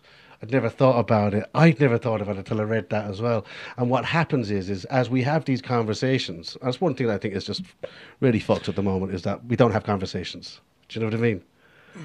You know, like, um, go on. You can be yourself around. I'm just thinking back to my childhood. Yeah. You can be yourself around girls if the girl is being okay with you. I was very uncomfortable as a kid with, around girls. Yeah, real yeah. uncomfortable. Just because uh, I was just wasn't a very confident individual. Didn't Yeah. didn't understand myself, I was self esteem, and all the rest of the stuff I've I've spoken about, about before on the podcast. And yet, you know the kid I knew at that age? I wished I was as confident as you. No. Yes, I shit you not. Because that's what we're all doing, man. We're all wearing that confident mask. We never show Where it. was that? You look to think of the wrong kid, mate. You should have come to school. kid who- You should have come to school with me. You'd have been like, What you know mean? what Like him. You weren't at school. You were bunking off with me.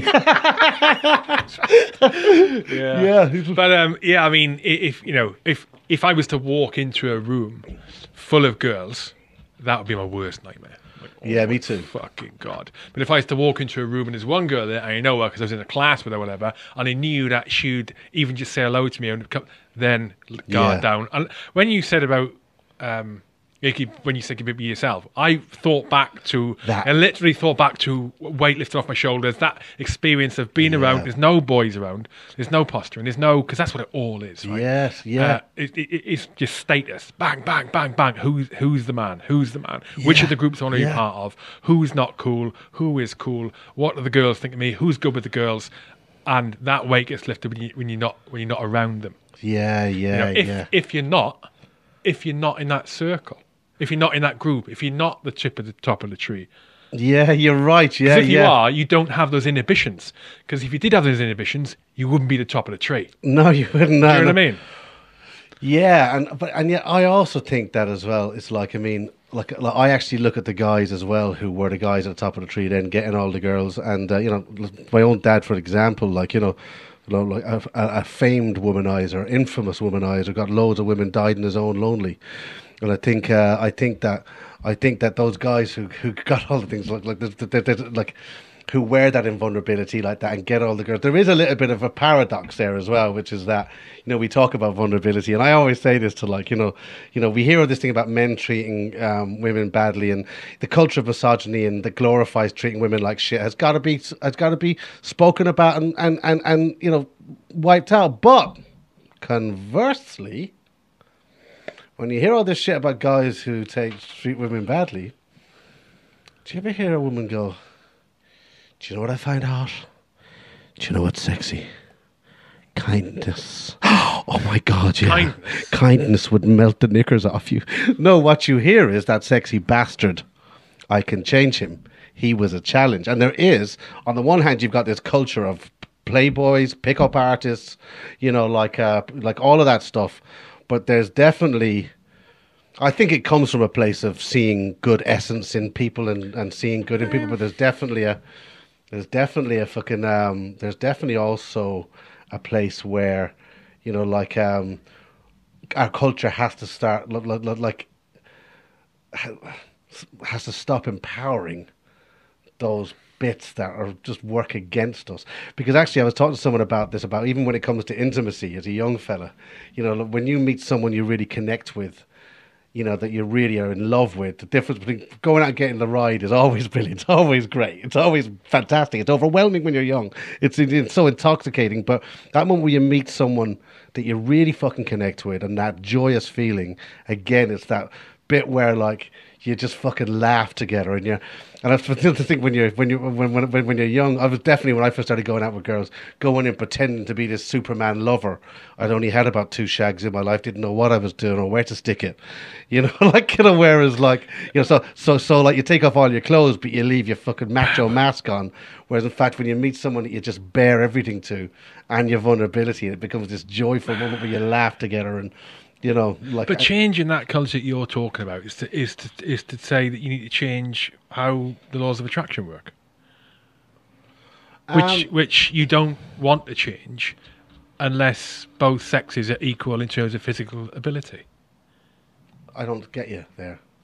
Well, because the, the so the the laws of attraction, like ignore all the dressing they have in today's age and fads and, and fads and trends and all of the rest of it, right? Um, like the laws of attraction of what we're attracted to in women generally, Yeah. what women are attracted to in men. Ignore the fringe attributes, Yeah. right? But mainly, so women are attracted to men who are who are able to provide for them, provide a few things that we know they're able to provide, right?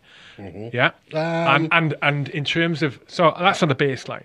And Not in term- my world, actually. I'd have to say, and I'll explain why in a All right, Okay, so so well, I said women to men, then didn't I? Yeah, women to men. Yeah. So then, and so when what they're drawn to us in terms of physically or Mm. socially are all uh, mostly attributes or indicators that that signal Mm. that we can provide uh, resources, protection, uh, resource and protection mainly, right, and good genetics, okay, right? okay. I'll, I'll, I'll, I'll, I'll, No, go I'll- go on, so- go on. So, from your story, that makes sense. From my story, right? Um, and this is Darwin's story. So, so right, right. So, I mean, like, um, so, like, so, from my story, like, like, is that is is my experience? Is that is that, and and this is, you know, I've lived like I've like grew up in a single mother home, was fostered by a single mother, and and also just when I think of my friend groups as well, my social groups as well, which, which is that I think that so many of the women I know like um, they are the breadwinners in the family. Do you know what I mean? And and in actual fact, they're attracted. Like, like and also, I doesn't, actually, doesn't mean the same laws of attraction apply to them. It doesn't. That doesn't mean they don't. I think the laws of attraction to and and and, they're- and and it's not so it's a trade-off the laws of attraction are a trade-off right so if so if you look at an example of a you know generally uh, generally women are attracted to me- men who have access to resources a lot of resources one of the things no no that's not generally that's one of the things right so I'm exactly rich One of the ways that some the classic are. is well the classic is young you know, women to rich men nice car big house or they've got a good chance of having that in the future do you think it But- goes the other way as well though? it can do, but there Okay. are trade-offs as well. So I, I'm I'm only talking about your women, men at the moment. I'm conscious I haven't talked men to women because it goes it goes both ways, right? So there are trade-offs. You know, uh, uh, if if there's a if there's eight or nine of these things that women find are attracted to in men, Yeah. one of those things could be shit. They could find a really poor bloke who's got nothing really attractive because all these other things are so good about him. Because it's so all the other the, the, the, factors are so good, are so high that they outweigh everything else. Yeah, he may be Yeah. skint now. Maybe he's, maybe it's because he's got high prospect of de- earning decent money in the future, mm. or maybe he's just a really kind bloke. He's just really generous. He's really good with the kids that you've already got, and you and you've you, from a previous father, but it's really hard to find a, a person to stick around. Yeah. A balance stick around with someone who's already got kids, right? So it's, it's all balances. So when I'm talking about these things, yeah, I'm generalizing, but also it doesn't have to be a woman. It's not always a woman wants a rich guy who's really good at fighting, got a massive house, has got great genes, and is going to stick around and is generous. They, they all, you know, So I got to stop you for. It's not because I'm not agreeing with you. If I'm looking uncomfortable, it's not with what you're saying. It's because No, I'm no, it's dying. fine. Because I'm dying for a piss. oh yeah. So like two seconds. We are back. We are back with empty bladders. I feel so much lighter. Right. Oh, stop! I know. Can you hear me? Yes. Yes. Yes. Yes. Okay. Did, it did give me a chance to uh, to think a bit through. I was butchering it then. Right. So the point I was making, I've spoken this in the past. So I was talking about things generally, why women are attracted to men, what they're attracted to, Yeah. and it goes the same the other way, right? Now the so men are attracted to certain things in women. They have different value to what's going on, and they they weigh up against each other. Anyway, the point I was trying to make is most of our behaviour, male and female behaviour these days, I think you bumped that camera, didn't you? I'll sort that out in a minute. I think Oh, it's good. the one behind you. The, Oh, the, okay. the most of the behaviour that, that we, that's not I think it is. Most of the behaviour that we exhibit has its roots in the laws of attraction. Now, that has its roots in the laws of attraction. So, Okay. you know, a lot of the masculine stuff, a lot of the feminine stuff, eh, most of the stuff we say or do has its roots in motivated by the laws of attraction, right? Most of it. But because of media, because of life, because of evolution, because of the way all of the everything of the way we live our life and what influences now, mm-hmm. some of it is pretty extreme and not necessary. Like we've evolved behaviors and things and language and, and parts of our culture that is not necessary, has no evolutionary advantage, often isn't nice or good, but we do it anyway. Which you've alluded to some of it. You know, we've allu- we've, al- you've alluded to some of it already. That's the point I was trying to make. So most of the laws of attraction. See, I think with the laws of attraction, I think they're so. Um, you know, like I mean, look. Once you talk about evolutionary laws of attraction, I think, I think it's commonly acknowledged that evil, that that we've started, we, we've evolved in the last hundred years. We've started to evolve at a greater pace than ever before, um, and that evolution itself has sped up exponentially. Now, I just heard that recently. I don't think we have. I definitely think we have. I definitely think we I have. think I think we've I think we have technologically, I think we have socially, but I think I think uh, in terms of our mental capability and our physical capability, that that has not as, has evolved as fast as the things around us as have, which is why we I But the think things that- are so turbulent. but the things around us are part of our evolution, our manifestations of our evolution. So, Yeah, so like so, so as um, you know, so like so, you know, like, like apart from our roles, you know, n- not just in um, our societies have changed exponentially. Our our roles have changed. Um, what governs our, our our power as individual has changed. Um, our attitudes towards each other have changed. Um, and even even in the last even the last you know I mean like like I mean the last two thousand years three two and a half thousand years were you know, Western society based around Abrahamic religions, which in the space of about 20 years will almost be gone, 30, 40 years will almost be gone. There's 20,000. I see what you know what I mean, mean? now by that kind So- of so- evolution. Yeah, yeah, got Uh, it. and got it. also like also even if you look at even if you look at like you know the subjugation of other people if you look at like as you like That's a cultural evolution as opposed to individually as a human evolution. You're talking about cultural evolution as opposed to human same thing, evolution, though. right? all of it is the same thing I so- don't think so because if no, I don't think so because if you go and look in, no, no, no, because human evolution at the moment is exactly the same across the world, more or less, more or less. Faster in some places than others, but it's not very obvious. Whereas cultural evolution in the West is much faster, for example, than cultural evolution in sub-Saharan Africa. Without the ability to be able to google this right now and But go like It's go cultural evolution. so like so like, cultures of the Amazon, right? So with everything that was changed, the cultures in the Amazon rainforest right now are exactly the same as they were 20 years ago, almost. Whereas ours is vastly different. So it's cultural evolution, not human evolution. but but isn't but culture is a manifestation of human evolution by definition Culture is the way we do things and the way we behave. But when I say human evolution, I mean physically and mentally. okay so like so um Physically and neurophysiologically. But isn't culture an absolute response to that? An absolute response to our mental evolution? Yeah, so You know, our so- culture is ada- so our cultural changes and the way we evolve, cu- our cultural changes and cultural evolution will have an impact on human evolution. Going back to I don't just dismiss that scientific, Do- do- the do- do- scientific dis- what do you point know- I was making. Do you know what it is? No, I'm just reticent to. Uh, I'm just like. I suppose just, it's the trigger for human evolution, right? Cultural evolution is the trigger for physiological evolution. um, you see, I'm I'm not going to comment on it because I don't know. I just like.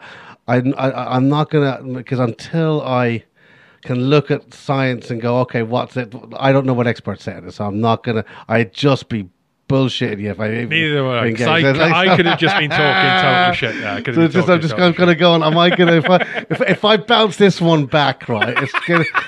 It's definitely like it's it's on a hunch that I disagree, but I'm not even sure if I definitely disagree because I'm just going to be like like like, you know so.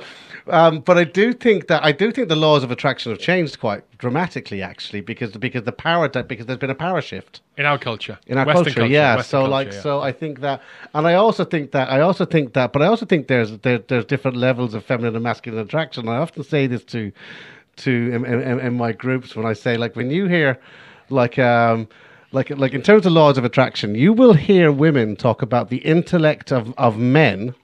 In exactly as the same way as you hear men talk about the anatomy of women, right? You'll hear men go, "Jesus Christ, she's she's got a head like a pickaxe, but she's some bunda on her. Do you know what I mean? Jesus Christ, I know, Jesus, because she's a, she's, she's a face like the back of a train, but she's some pair of tits. Ah, you would, you would. You'd hear women, you literally hear women go like, you know, oh my God, he's really not very good looking, but he's really smart. You know, or, or like you know, and and um, and yeah, but why is that though, Steve? because I think women, I, I I think I actually think there is, I think there is, I think women are more cerebrally attracted and men are more visually attracted.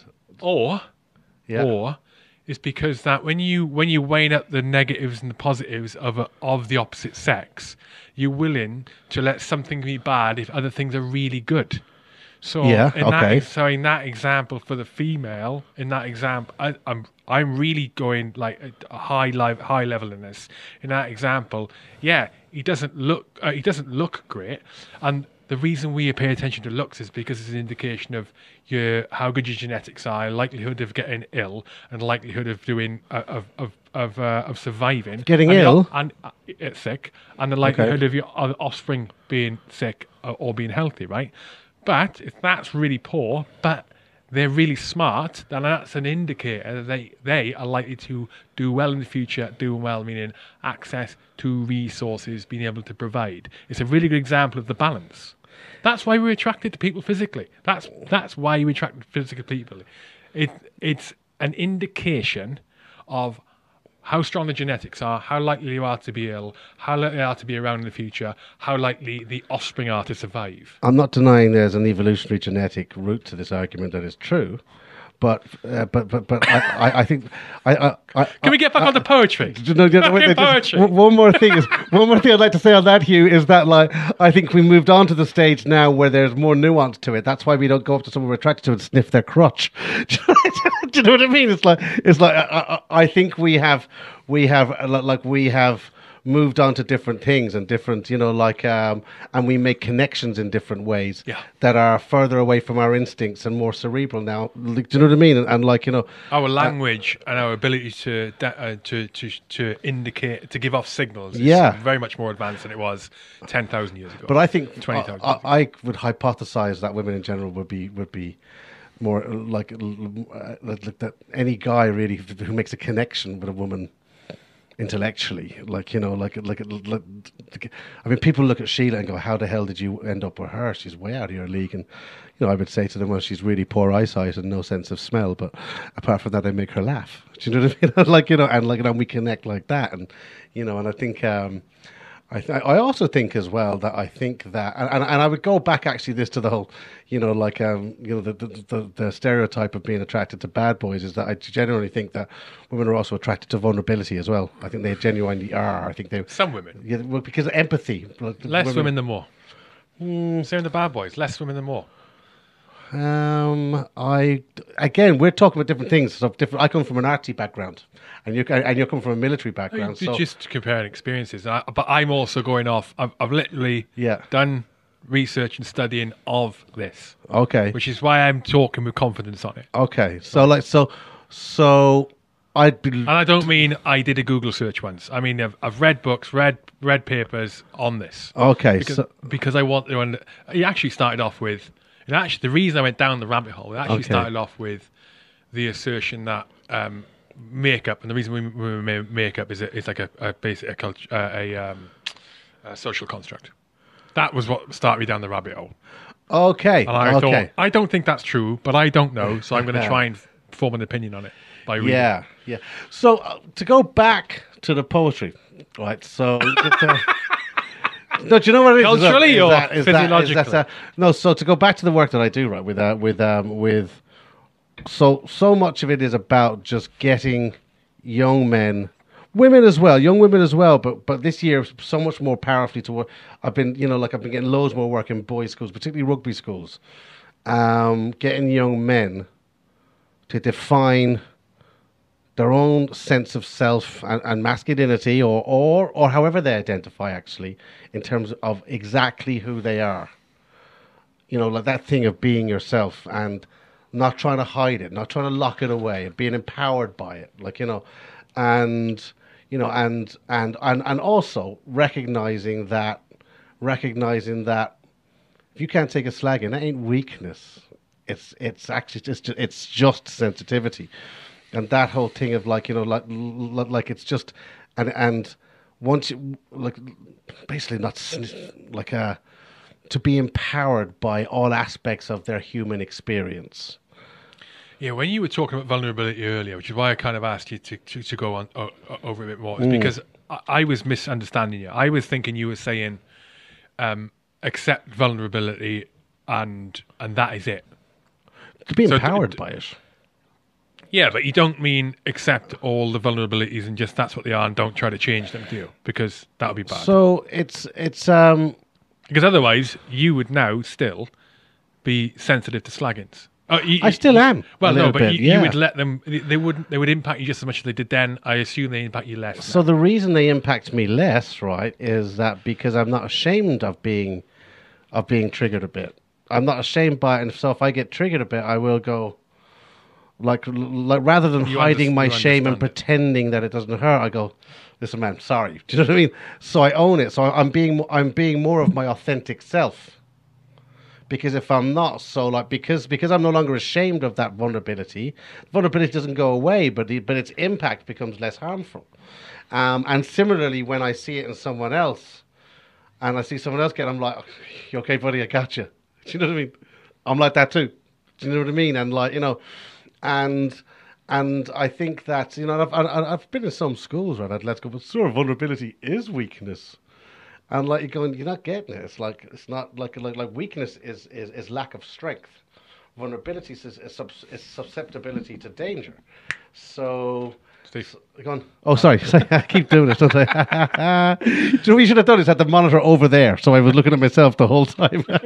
so, like, so, so yes. So it's um, and just not like I think sometimes as men we do like you know like we it's, it's this idea that we think we've got to be emo- like emotionally bulletproof you know and uh, you know and that uh, you know like stuff like sadness stuff like insecurity stuff like lack of confidence stuff like you know, uh, that's a misunderstanding. The the emotional bulletproofness. That's the misunderstanding. That's the, the problem is there is there's an overlap with there's. I'm going to come back to the attractiveness thing. There's an overlap with you're not. You know, you, you wanted you're not you not wanted to display. You're not wanted to, to display a what something that could be perceived as a weakness by either men or women, either men or women. Like for, for, for, and but that doesn't mean that you shouldn't that you that that you shouldn't address. To your point about vulnerability, it doesn't mean that you shouldn't pick up and address and accept those emotional issues you may have or emotional parts of you that may be below the average bar. You know what I mean? That makes sense. uh, we shouldn't accept those parts of you that are below the average. Do you know where I think, like, um, how I think, like, um, being empowered by vulnerability manifests in very real terms, right? Is that, is that I believe that when I heard uh, when my like uh, my my auntie Urs died, I heard stories. My uncle P asked me about my dad, and no one spoke to him. And I heard some stories about his childhood and stuff he went through. You know, he went to an elite rugby school, and he and he was a sportsman. He was an athlete, and you know, he had, you know, he was this guy who had this reputation around him. And then I heard about some of the trauma he went through that I'd never heard of. And the last year of his life, when I looked after him, you know, like uh, he told me about some stuff he'd been through, and I kind of came to the conclusion that. Um, that I don't think when people hurt us, it's ever about us. I think it's actually their trauma pointing at us. It's their pain pointing at at someone else. I think I, I think when we hurt people, sometimes it's just clumsiness, but sometimes, oftentimes, it's because we're pointing pain at you know pain at others. You know, like bullies are not just. We love to think people are just bad. I I don't see that. I see trauma, and I think people like, and I think I think that so like so like we don't particularly as men we don't we don't foster a culture that encourages us to deal with trauma and and sensitivity at a young age and then going back to that thing of the girl rejecting the guy in the black panthers in that film you know like if i'm empowered by my vulnerability i just go okay i'm sad. Okay you don't like me fine. But if i'm um if i'm uh, if i'm empowered if i'm not empowered by vulnerability i'm ashamed of that rejection. Can't let anyone see. So fuck you bitch. You ain't nothing. Do you know what i mean? And, and um and so I, I've kind of got this thing of like you know, like, and and again, it's there was a thing in there was a thing, there was a thing that happened when I heard my dad was dying. I hadn't spoke to him for five years, and and you know, I was conflicted about whether to talk to him or not, and you know, and then you know, I just kind of said to myself that you know, like I've been carrying around this shit all my life, carrying around my past with me. What about, you know, what about if like for the last year of my dad's life, because like in 1992 when I was living with my foster family with the Lukies, and I got a call from my dad to say, "Come and well, come and see me for the first time in 13 years." And my foster brother Andrew said, "You should go and see him." I was like, "Nah, I'm not gonna. I'm not gonna go and see him. Fuck him. I'll go and knock him out." And uh, he said, "Nah, man, this is part of your story. This is part of your, your journey, man." So I went to see him, and I cancelled a trip to go to the, Brighton Jazz Bop with you know, with him uh, for his 18th birthday. Went over, saw my dad, fell in love with the Murrays, fell in love with him, came back, and Andrew and four friends had been killed in a car crash. And then when I heard, uh, you know, like, like in, it was, you know, it was, it was national news, and if I hadn't dropped that pain and anger, there's every chance I would have been there. You know, you don't know whether I would have because things could have happened, whatever. But there was a good chance I would have been. So when I heard he was dying, and I had all this stuff about like when my kids were born, I'm not, I'm not having his bullshit in my kid's life. Then I heard he was dying, and I was like, nah, man letting go of that shit. That's what you know, like you know, like you know, letting go of that shit is what saved my life before. Letting go of anger and conflict, and and so I just said to myself, what about if I can, for the last year of his life, I can be the best son I can possibly be to the worst dad I could possibly have had, and when he died six months ago, it was like this shadow lifted off me, and and in that last year of his life, when I was there for him, for the first time ever, he showed me his vulnerability. He was great at doing it to get his way, showing you his endearing eyes, and he could wear it and he could wield vulnerability, but he didn't show vulnerability. And I saw it, and uh, and I heard the story of his trauma, and um, and you know, like, and I I guess all this stuff that I have is is. You asked me earlier on. You said to me, "Why do you do what you do?"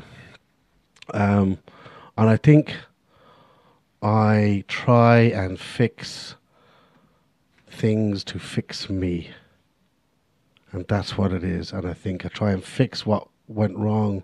Not what went wrong, what went right, I suppose. like, you know, like uh, I have a learning platform that I.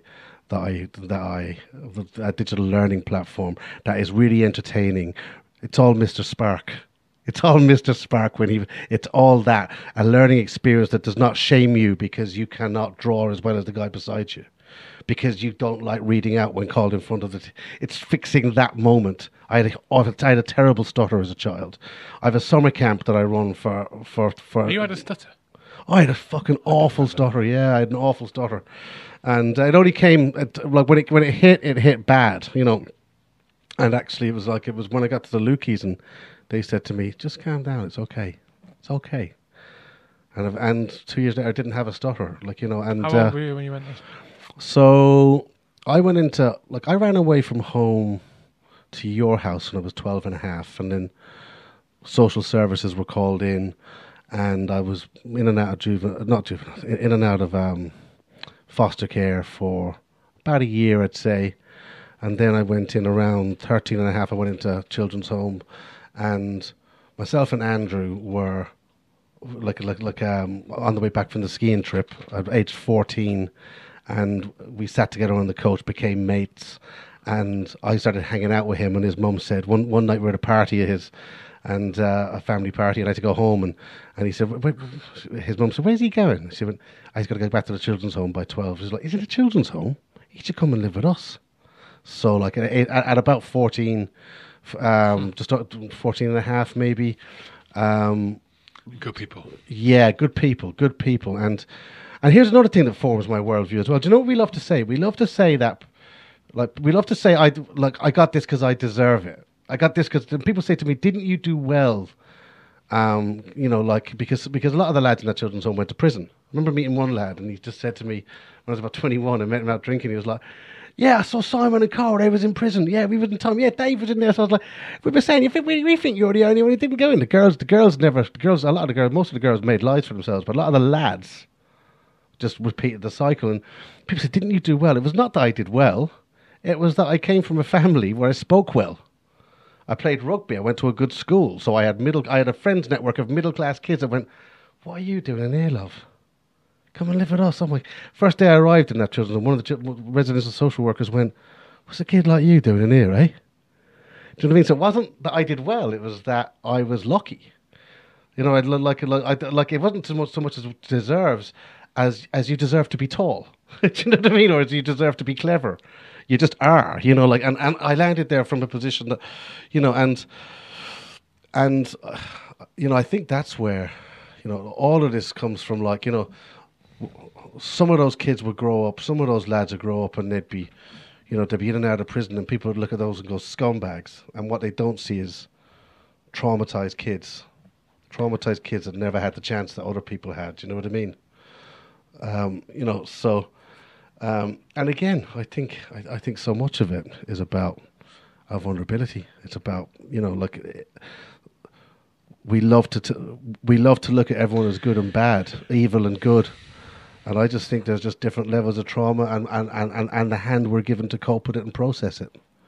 You know? Yeah, it's a good point. You know, many, many, many, many, many of the people who have had the shittest lives in the world, and many criminals. Uh, and this is not me excusing them. Many, many, many of them are are as much a victim of circumstance Absolutely, yeah. as the the happiest, richest, most fortunate people are in the world as they are as beneficiaries of circumstance. Yeah, it's, it's yeah. polar opposites, and we forget that. You know, and and and that's not. I'm not to say I'm excusing criminals, you know, or criminality, but it's uh, you you know you being born where we were born, just being born in the UK, much better than being born in the Congo, for example, in relative terms, or much Yeah. being, better being born in Kiev Yeah, in Ukraine right now. yeah.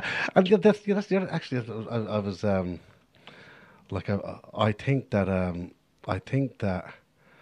Do you know what? Um, I've had way too much coffee. Oh, me too. Actually, I'm wired to the moon, and, I, and I need to go for a piss again as well. We're finishing off minute. Oh, are we? Okay. So, so, so, so everything I do in my summer camps, right? All I say to my students for going in there is, when you have these kids in there, the job is to not. Okay, you teach them a bit of stuff, but you go in, you just fucking tell those kids how brilliant they are. And if one kid's not as good as the others, you do you show them little tricks to make it really good. And you make every kid you spot where they're not so you spot where they're looking over, going, oh, this is shit. And you go fucking. So everything I'm kind of doing is kind of to fix the things that I found hard. Looking over at you know because because I think that's one of the hardest things about school is all of a sudden you arrive in school. You arrive in secondary school, and people tell you this is the rest of your fucking life now. This is your future, and you're going to fuck it up. Then you look beside you to someone taller. Next thing, the next thing, puberty hits, and some lads got pubes and some lads hasn't. You're in the showers, and some lads are covering themselves up, and some lads are walking in with their hands on their hips. Like you know, all of a sudden you're giving grades. I tell you, you're too lazy, too stupid, or too clever. And if you're too clever, well, then you're not that cool because now, now there's cool and uncool. There's popular and unpopular. All of a sudden, the, the spotlight sh- is shone on what you're not, and you're trying to pretend that you're the confident guy, that you're the ladies' man, that you're the tough guy. I had a reputation of being a tough kid because I was in a children's home. It was mythology. It was all mythology. It was all fucking spin. you know what I mean? And then I had to try and justify it. And then it became my only agency. So I, I went on my, t- my teens and my 20s going out, getting drunk, taking drugs, and fighting because it was my only agency.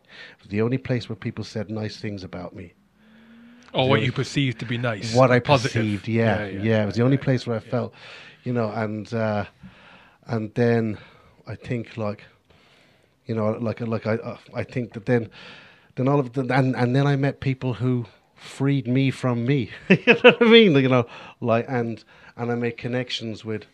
You know, like and, and again, always uh, what I would always say to all of the people, all of the lads I teach is, look, write down what you love about your friends, about what you write down what you love about the lads you love the most. Write down the moments where you became friends.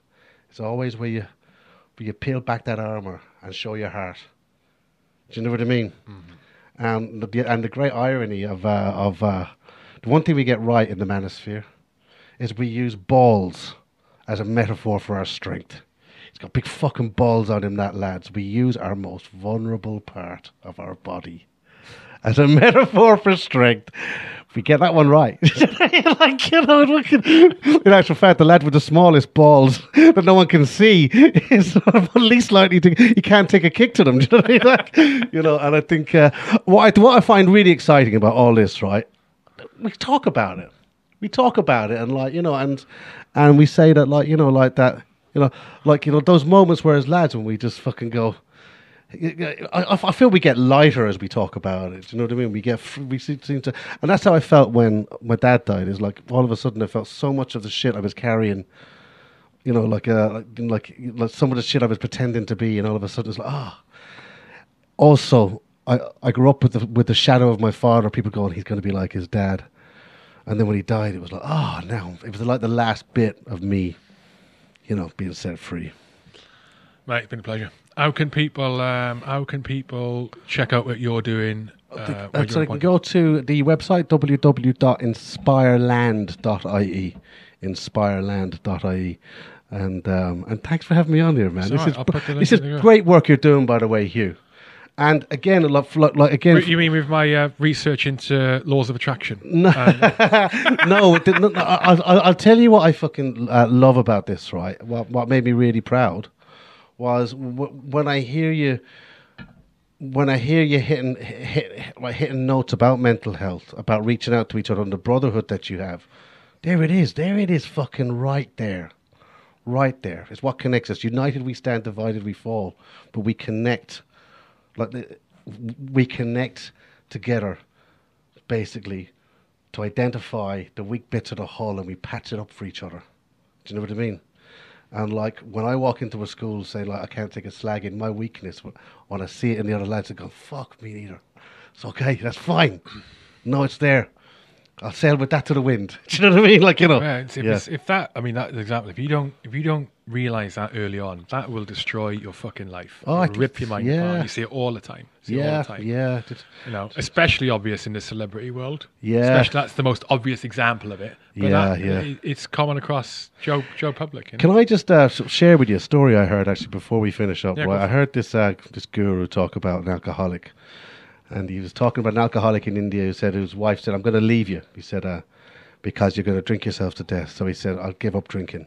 So if you drink again, that's it. We're done. So he gives up drinking, and his life goes amazingly. He gets fucking business starts going really well. He lands a deal, becomes rich overnight. Six months later, he goes, "Fuck it, I'll have one to celebrate." So this guru says, "The thing about the alcoholic." The alcoholic is like the yogi, for he is timeless. And next thing, nine o'clock turns into four o'clock in the morning. And the thing about the yogi, about the alcoholic, is he also like the yogi insofar as he reaches awareness. And the alcoholic realizes the world is round and it is spinning.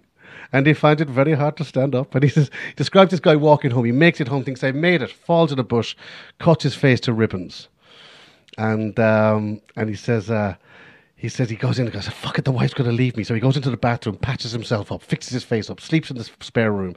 The wife comes in in the morning says you prick you were out drinking last night. He says I know but look no harm done. She says no harm done? What do you mean? She br- brings him to the mirror and says look at that you fool. And the bathroom mirror is covered in plasters. And what this yogi says is the problem with us all is we're trying to fix the reflection of ourselves and on that note, cheers man that's been excellent. See mate. ya. Cheers man Thank you. That's it. If you enjoyed this episode, why not become a H Hour patron? H Hour patrons get exclusive access to premium content. There are private interviews with previous guests and with this guest that nobody will see except for the H Hour patrons. So before this podcast was recorded, I recorded an exclusive Q&A, a shorter interview structured around eight questions. All the questions were chosen by patrons beforehand, and that interview is online now for patrons. That happens every time. Patrons also get access to all of the episodes before anyone else. They get advanced viewing of the episodes.